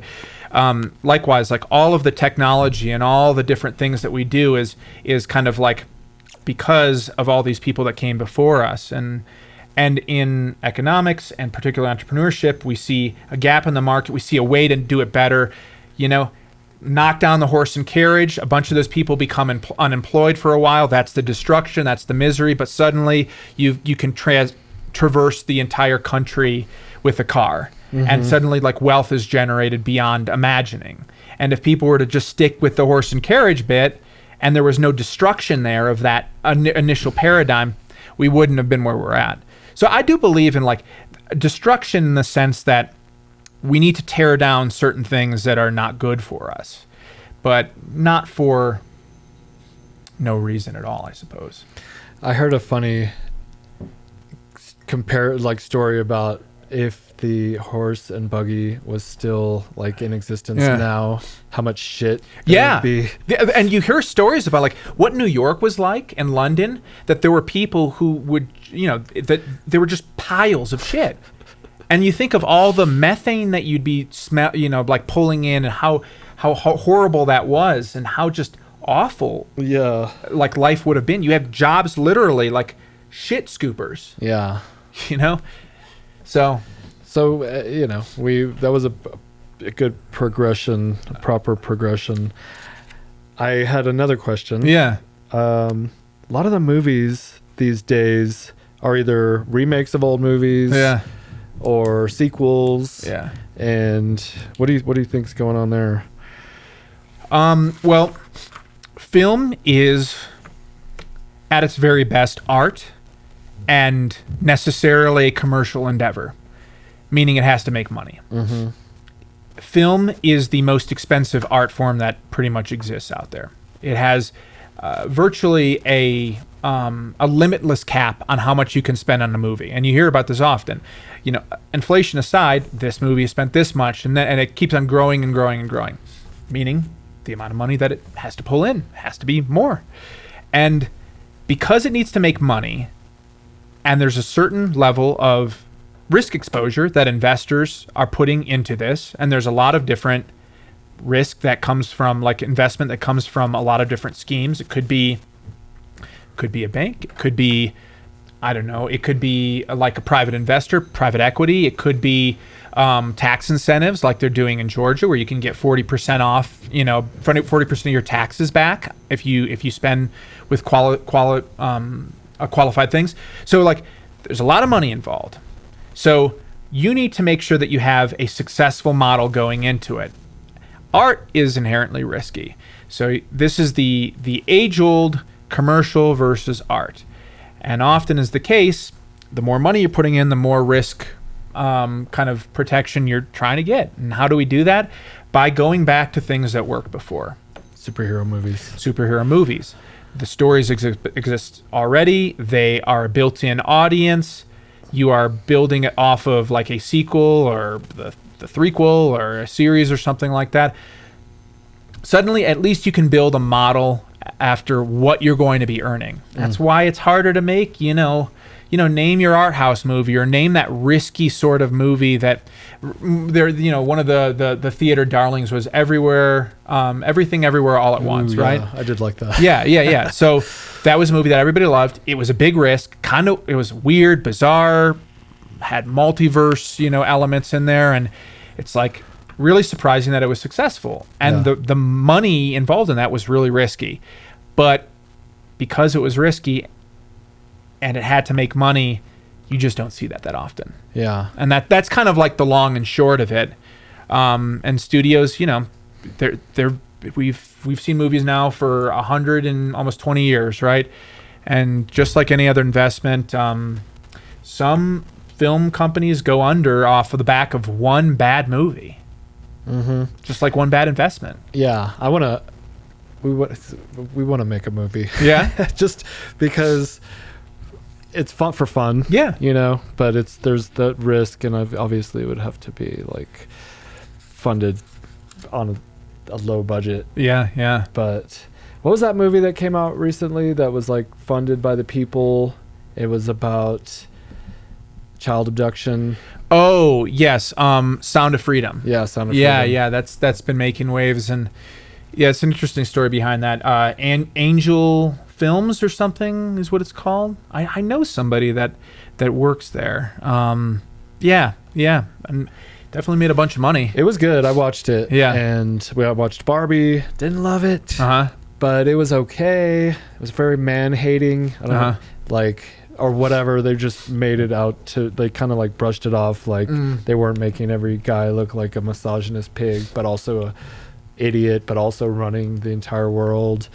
Um, and I was like, okay, I don't really like that, but it's just a movie, so I'm gonna let it go. And I see what you're doing, so don't act like you're not doing it.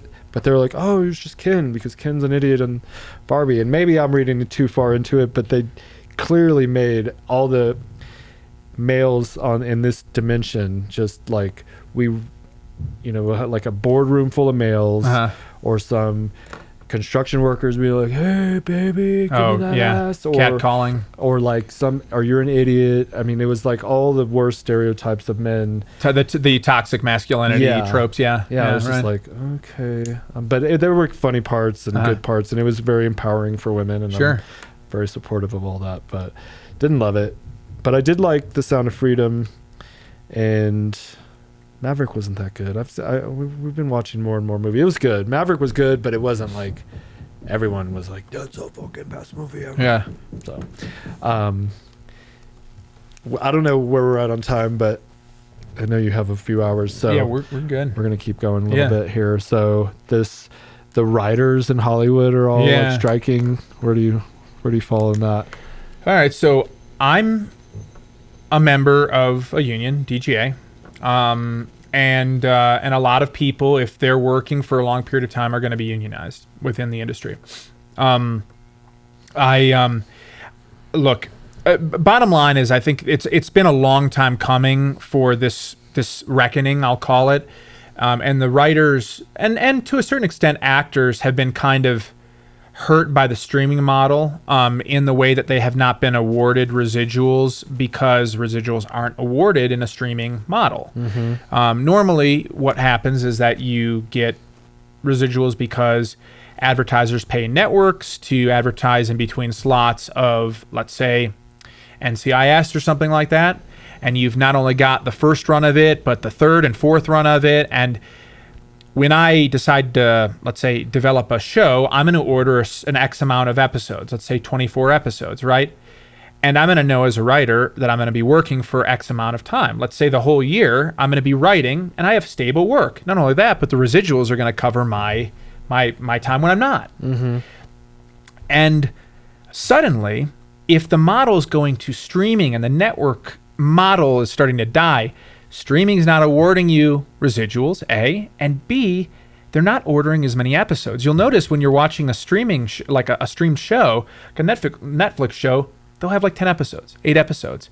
So you're not even writing that long. Mm-hmm. So you're not employed employed as much. You're not getting as many residuals, and it's because of that model and that innovation that suddenly the the balance has gone the side of the the big studios, the corporations. yeah. Yeah. So now you've got this this this reckoning that's happened where most of the unions are striking. Some have more skin in the game than others. Like I said, WGA has like a serious complaint with this.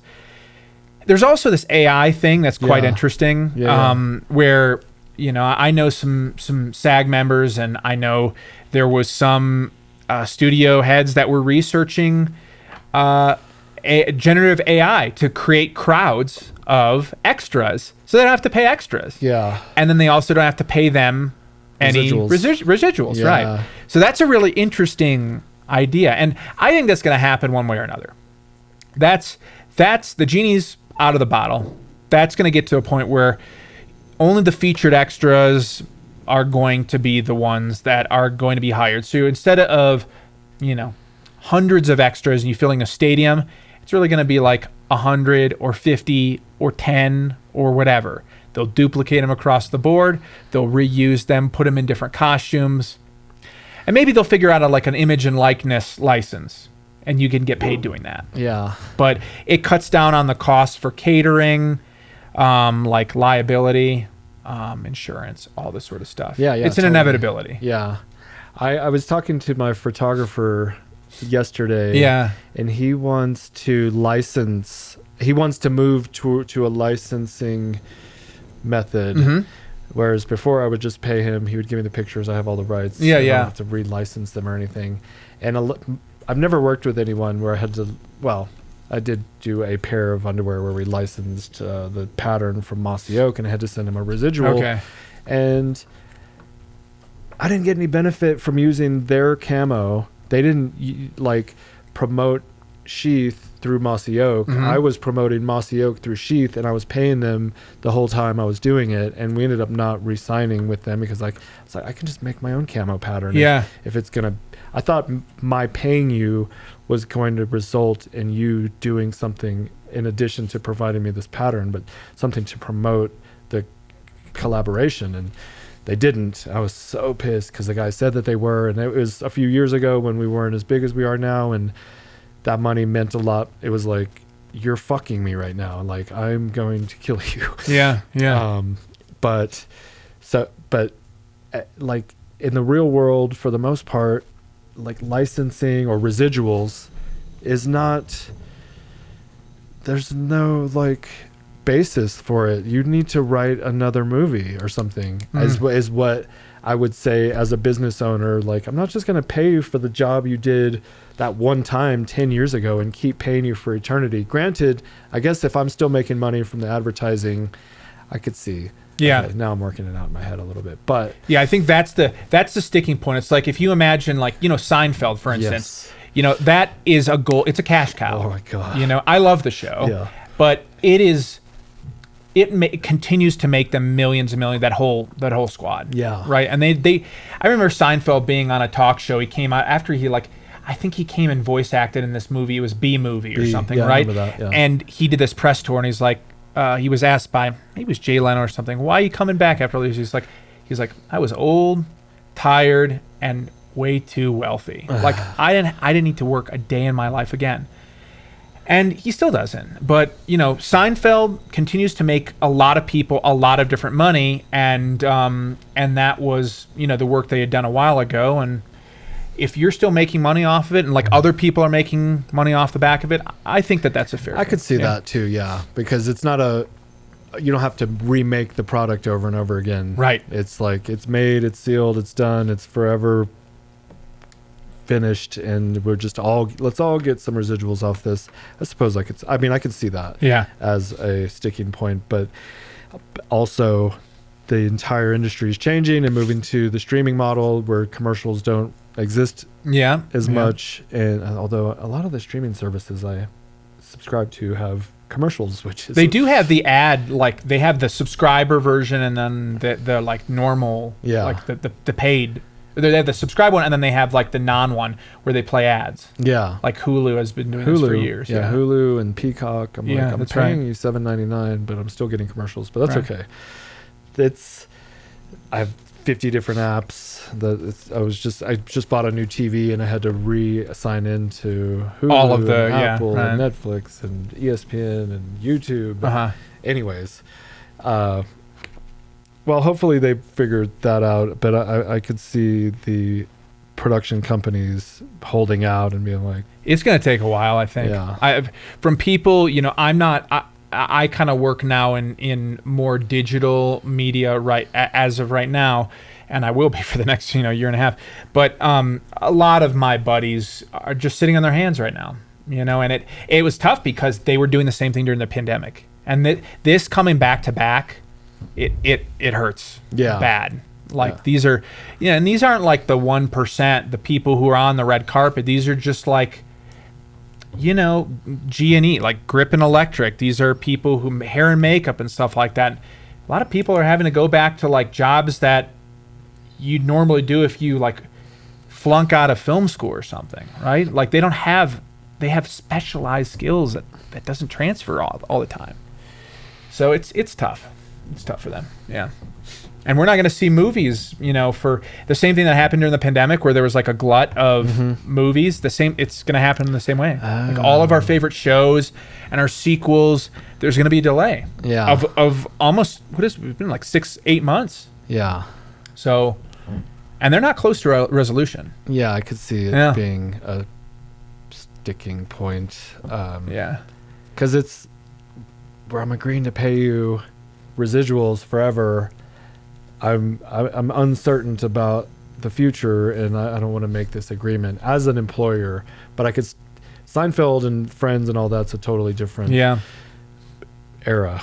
well even residuals and royalties they have like a term you know Ah. they're not for they're not perpetuity Okay. So I mean, like you renegotiate them. Yeah. And um, I, I, I don't know of any like lifetime. Even intellectual property has like a seventy-five year, um, like a termination point Mm-hmm. before it goes to the um, public domain. It's twenty. Well, as far as inventions for p- patents. Oh, 20. patents are different. Yeah. Yeah. But like a movie, you know, like Charlie Chaplin movies, you can now just use. Buster Keaton movies, and you can old use books. old books. Exactly. Yeah. no. Okay, Yeah. that's true. Um, very good. Let me see what we're doing here. Yeah. Do you need to go to the bathroom or anything? I'm good. I'm good. All right, we're, we'll do like 10 more minutes. Sure, sure. Um, because it's been a, been a little while. Okay. That's fine. I'm having a, I appreciate you coming on here. I'm Ah, having a good time. yeah, I like doing awesome. these in person ones, so I'm glad you kind of pushed for that. We could have done a virtual. It, this is so much better. I mean, like as somebody who had a podcast for years, it's like I, I would have much rather. The banter's not as good. It's like there's a delay, there's a lag, there's no chemistry. Yeah, Yeah, no, and I've Yeah. done probably the majority of my podcasts have been virtual, and the last five or so have been in person. And I'm Mhm. like, I really like doing this better. It's it's harder for my brother to edit them. Yeah. and- but I just I we get to hang out afterwards a little bit. Yeah, and, yeah. Um, it's just more of a connection. absolutely. Yeah. So I have Mr. Beast. I wrote Mr. Beast down here just because he's like constantly learning how to engage the audience, Mhm. and I, I feel like you're in a similar lane or something, but different because he does you know what he does with- Yeah. on YouTube. But it's a you're still learning the art and how to captivate an audience. I don't know. What do you think about him and and do you know anything about him? I do. Yeah. I do, and I've watched a lot of his stuff. It is um, it's very different than filmmaking. Yeah. and um, I remember even uh, Mr. Beast saying something like he finds like most movies too slow. Like he, he can't watch movies that much, and he and I on that level are just very different creatures. And he he knows he's not really making art, but um, but also you know filmmakers have to be commercial and he there's he's the king of YouTube. Like he knows that algorithm to a T. He's constantly as you say constantly learning, growing, trying to figure out. He's meticulous about the intros. You can see from beginning like of his career to where he is now how he's changed things, moved things around, changed thumbnails. Mm-hmm. Like this this dude is extremely good at what he does. Yeah. And and I don't have a lot of bad things to say about him in that regard.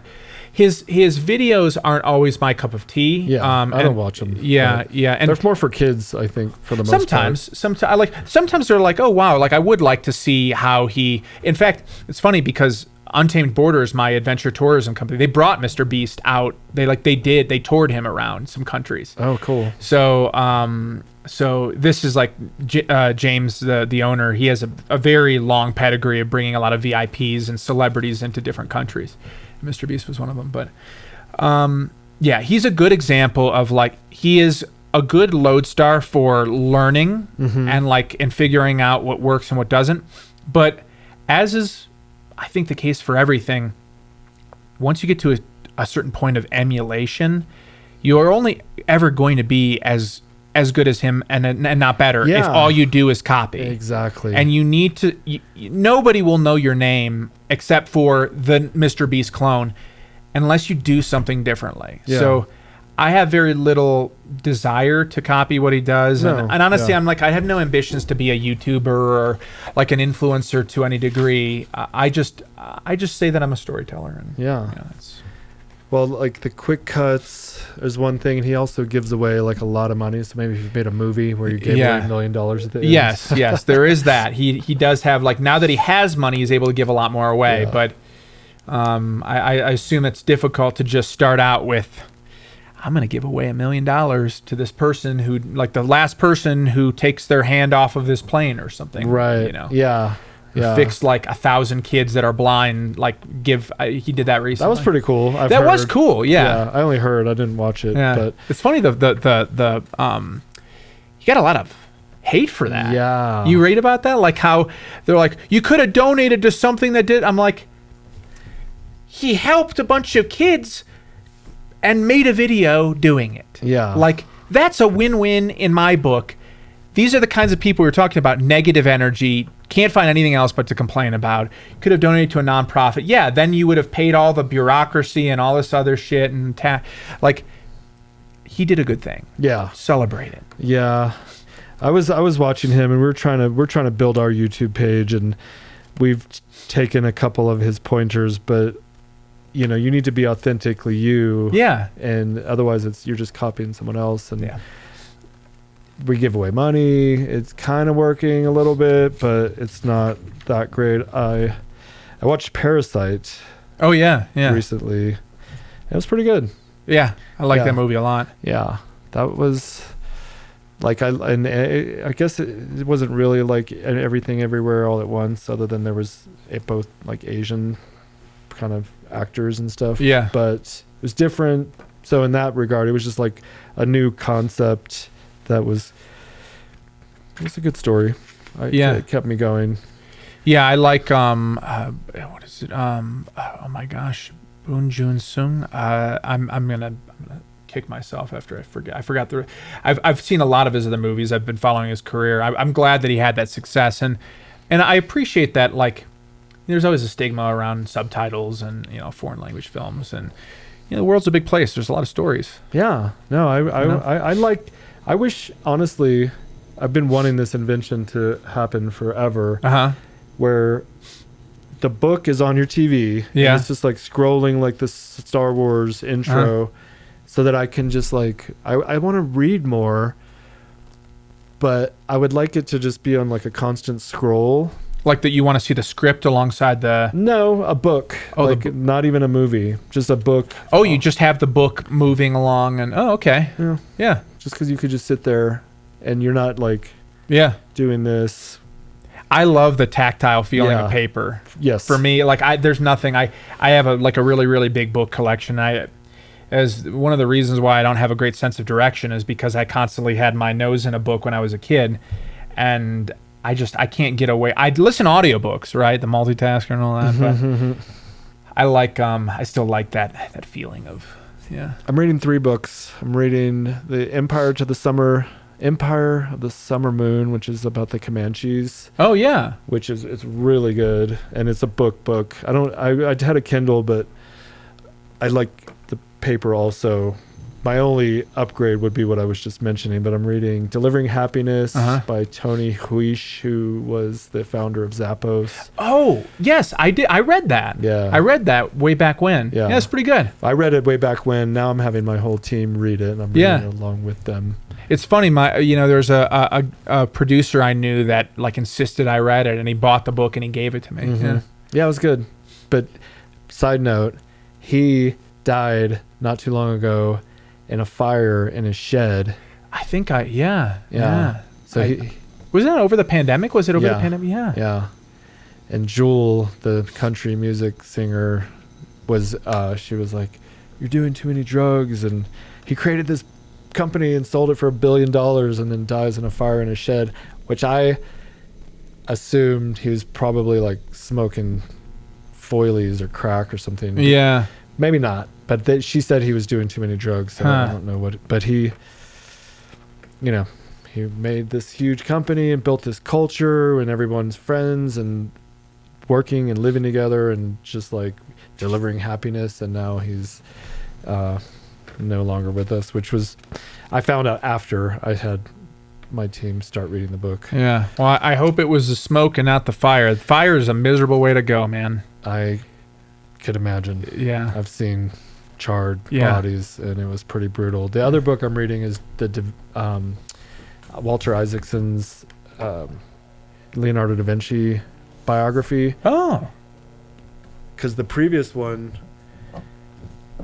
I read uh, Bill uh, Bill Gates, Steve Jobs, Yeah. and uh, Benjamin Franklin. So Walter Isaacson writes these really amazing biographies. Yeah, yeah, yeah. I, I, I do like reading biographies a lot, and and Leonardo da Vinci, like I could go back to. He's like a wellspring of inspiration. What a what a life. Yeah, I'm only what a few pages in. Yeah, on that one. yeah. I just I I I'm nearing the end of the immortality key, which is about um. It's about this man searching for um, the pre-Christian religions, basically the Greeks' um, psychedelic use in mystery cults, and how that wa- may have influenced early Christianity, and how the Eucharist and communion might have contained psycho- psychedelics Yeah, in their original experience of communion. that would be way better. Right, you think? Um, and and like there's a lot of there's a lot of really interesting evidence that shows okay, he looked he went back to Greece and found you know early wine and even beer in Persia that was made that has hallucinogenics. Ergot. Ergot, yes, exactly. Uh, one second. Yeah. Um, come on. You motherless goat. Um, who is this guy? Oh, oh uh, the guy I think his name his last name is Murnau. Um, the the this this classics. Oh, the uh, book Oh yeah, the, yeah, yeah, exactly. Um, and now and now he's kind of tying it all together and like putting the evidence. So far, it seems a little circumstantial, but like it does seem like the Greeks were using psychedelics in this way, and he's just trying to kind of link it. And the reason why religion was so impactful at such, you know, in early Christianity, and he he contends that it was like kind of defanged uh, over the course of the last two thousand years, and how particularly the Church and the Vatican kind of quelched the use of that and and created a taboo around psychedelics, particularly natural psychedelics that you find in the in the, in the earth. Yeah, So it's it's just very interesting. It's really interesting. immortality. Immortality key. I'll Key. text it to you. Yeah. Yeah. that sounds good. Yeah. I I like how the use of psychedelics is becoming more mainstream and accepted. Yeah. Because like we're living in a time of depression that's probably more extensive than it ever has been. yeah. Because we're all like disconnected, but we're all connected through our phones, but Mhm. we're like not really connected and then just seeing other people's lives and how great they are and you compare yourself to them and you're like I'm a loser. Mm. Comparison is the joy of thief of the thief of joy. yeah.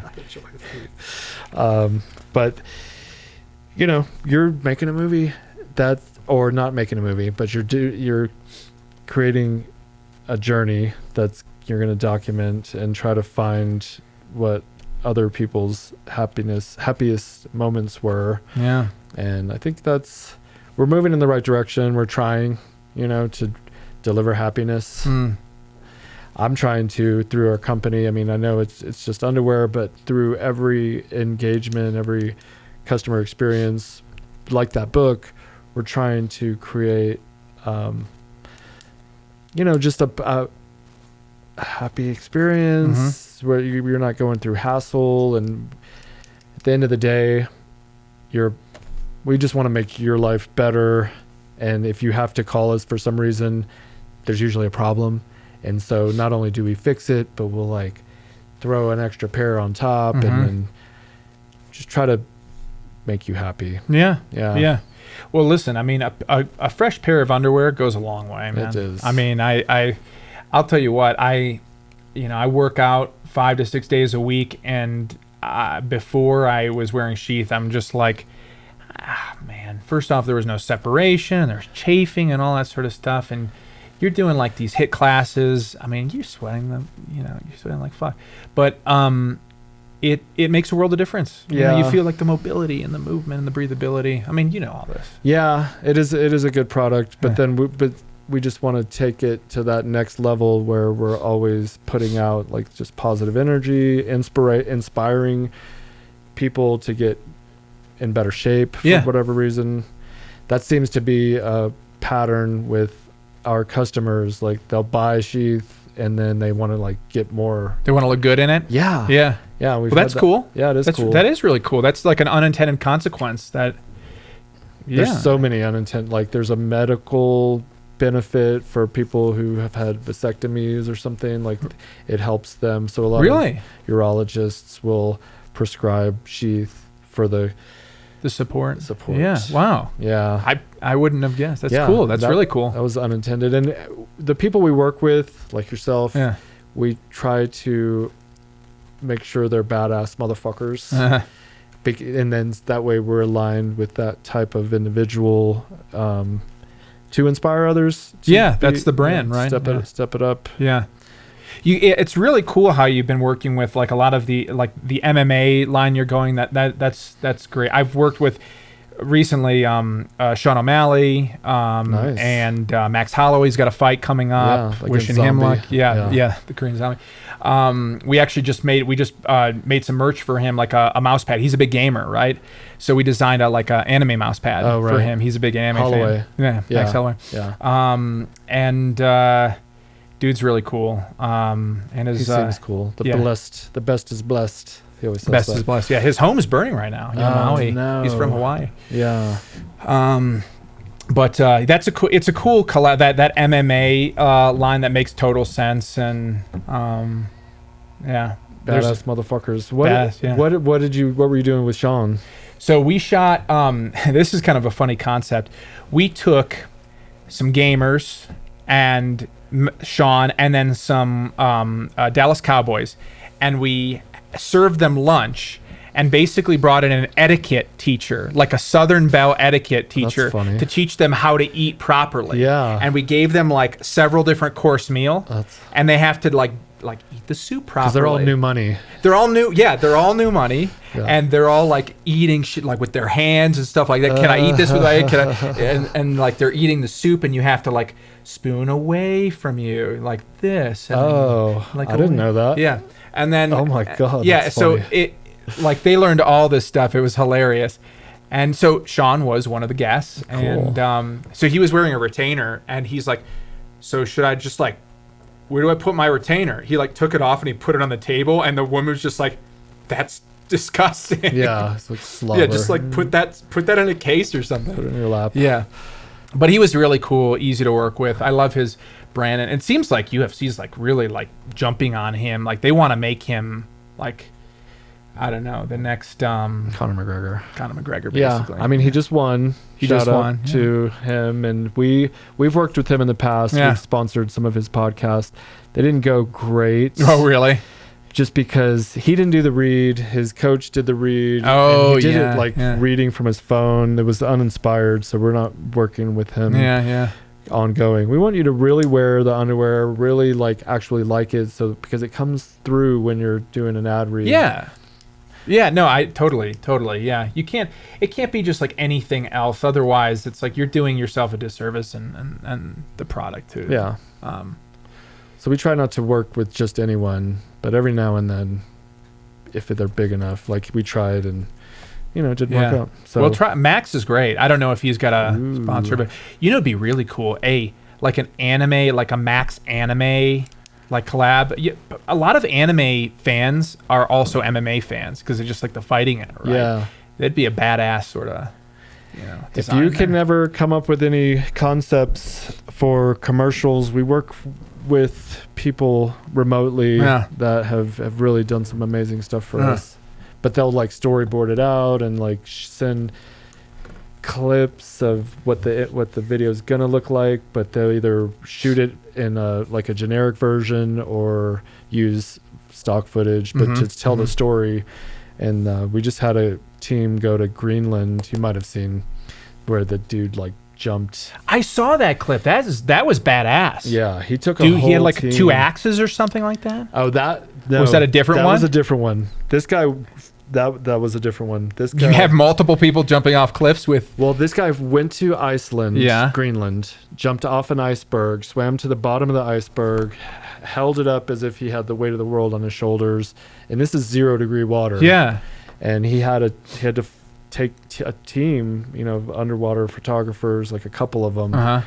He had to learn. He had to learn how to swim underwater with no, Gear and no, not yeah, like free, free, diving. Yeah. in zero degree water, and it was like And Justin Sheath was he and just Justin Sheath. dude? That's that's some wild shit. It was so epic, and it, we paid a lot of money for it, and it didn't really. the The problem is that it just like didn't like the, the stunt didn't. Yeah. yeah. But it was for men's mental health awareness. It did make some news news coverage, but we try things. Yeah. Well, that's look. I mean, you don't know until you try. Like this, this is you know, in the in the stunt marketing world, sometimes it works, sometimes it doesn't. You can end up like spending a, a ton of money with little reward, and sometimes you spend nothing, and it's just like, oh my god, I just got millions of impressions. Yeah, and- yeah. That was the that was the goal. I just had a vision. You said stunt marketing, and I was like, okay, so there's a guy jumping off a building uh huh. in nothing but sheath. Yeah. He lands on one of those pillow Oh yeah. blow up things, and then he's just like, oh. Well, maybe yeah, maybe. But Like you a could circus die. guy. I, I, th- Yeah. I think you even even in on a pillow, you probably would die. But- Yeah, but yeah. just vision I Huh. have things. So maybe an anime, Yeah. That'd whatever. Be cool. But you're gonna go. Where's your what? For, what what's the first country you're gonna hit? So I'm working with my um, with I, iVisa actually is one of my other sponsors. Um, awesome company. Uh, they they service like 180 different countries out of like the 195 that exist, right?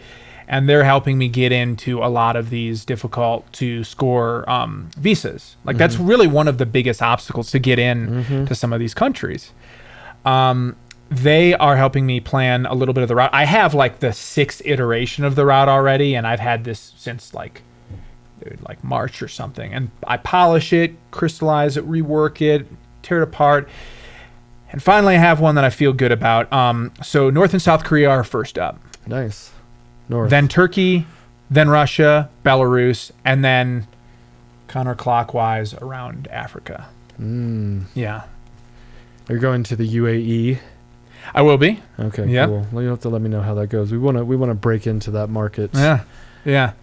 They got they got a, a pretty pretty good discretionary income there. At least in at least in Dubai. I, Dubai, uh, everybody tells me it's like you're gonna it's like Vegas, right? But but even wilder. Um, to me, I like Vegas to an extent, but um, I have a feeling I'd like Abu Dhabi better. But I think I will be going to Dubai because Okay. that's kind of like the biggest airport there. I thought they were the same thing Yeah, yeah. for some reason.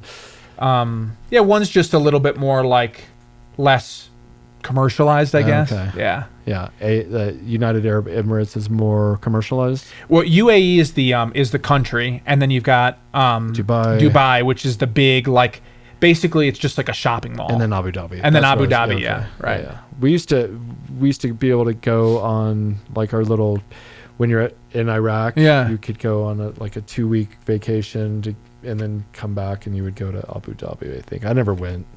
Uh, my tours were like six months Yeah. each time, so we didn't get that. most of your time was in Iraq. Yeah. yeah. both both tours were in Iraq. It was it was an experience, that, and I you know I picked I had the idea for this while Yeah, I was yeah. there. Um, well, okay, so we could I think I feel like we could go on forever, but Pro- Yeah, probably. we will we're gonna wrap it up. We got work to do. Um, tell everyone where they can find you. Yeah. Um, well, uh, Instagram's going to be the so-called hero account where, like, a lot of the materials trickling down from that. I'm kind of customizing things for that. I got the biggest following there, so Ma Zervos is my Instagram handle. Um, uh, but uh, Project Kosmos is what this whole thing is called, Project Kosmos. So you'll be able to search that on YouTube as well, as well as on TikTok, and then we'll have a website as well. Um, uh, I think it'll be called theprojectkosmos.com. I think that's what we we stuck on. So, um, love to have you follow the trip, and um, and I mean it's gonna be one wild ride, man. I I I'm gonna make it back. I'm gonna break the record, and I'm gonna have a lot of stories to tell. So Okay. Well, thank you, Michael, for joining me. you're welcome, Bobby. Yeah, Um, thanks for having me. All right. Thank you, everyone, for watching. We'll be back next time. Peace.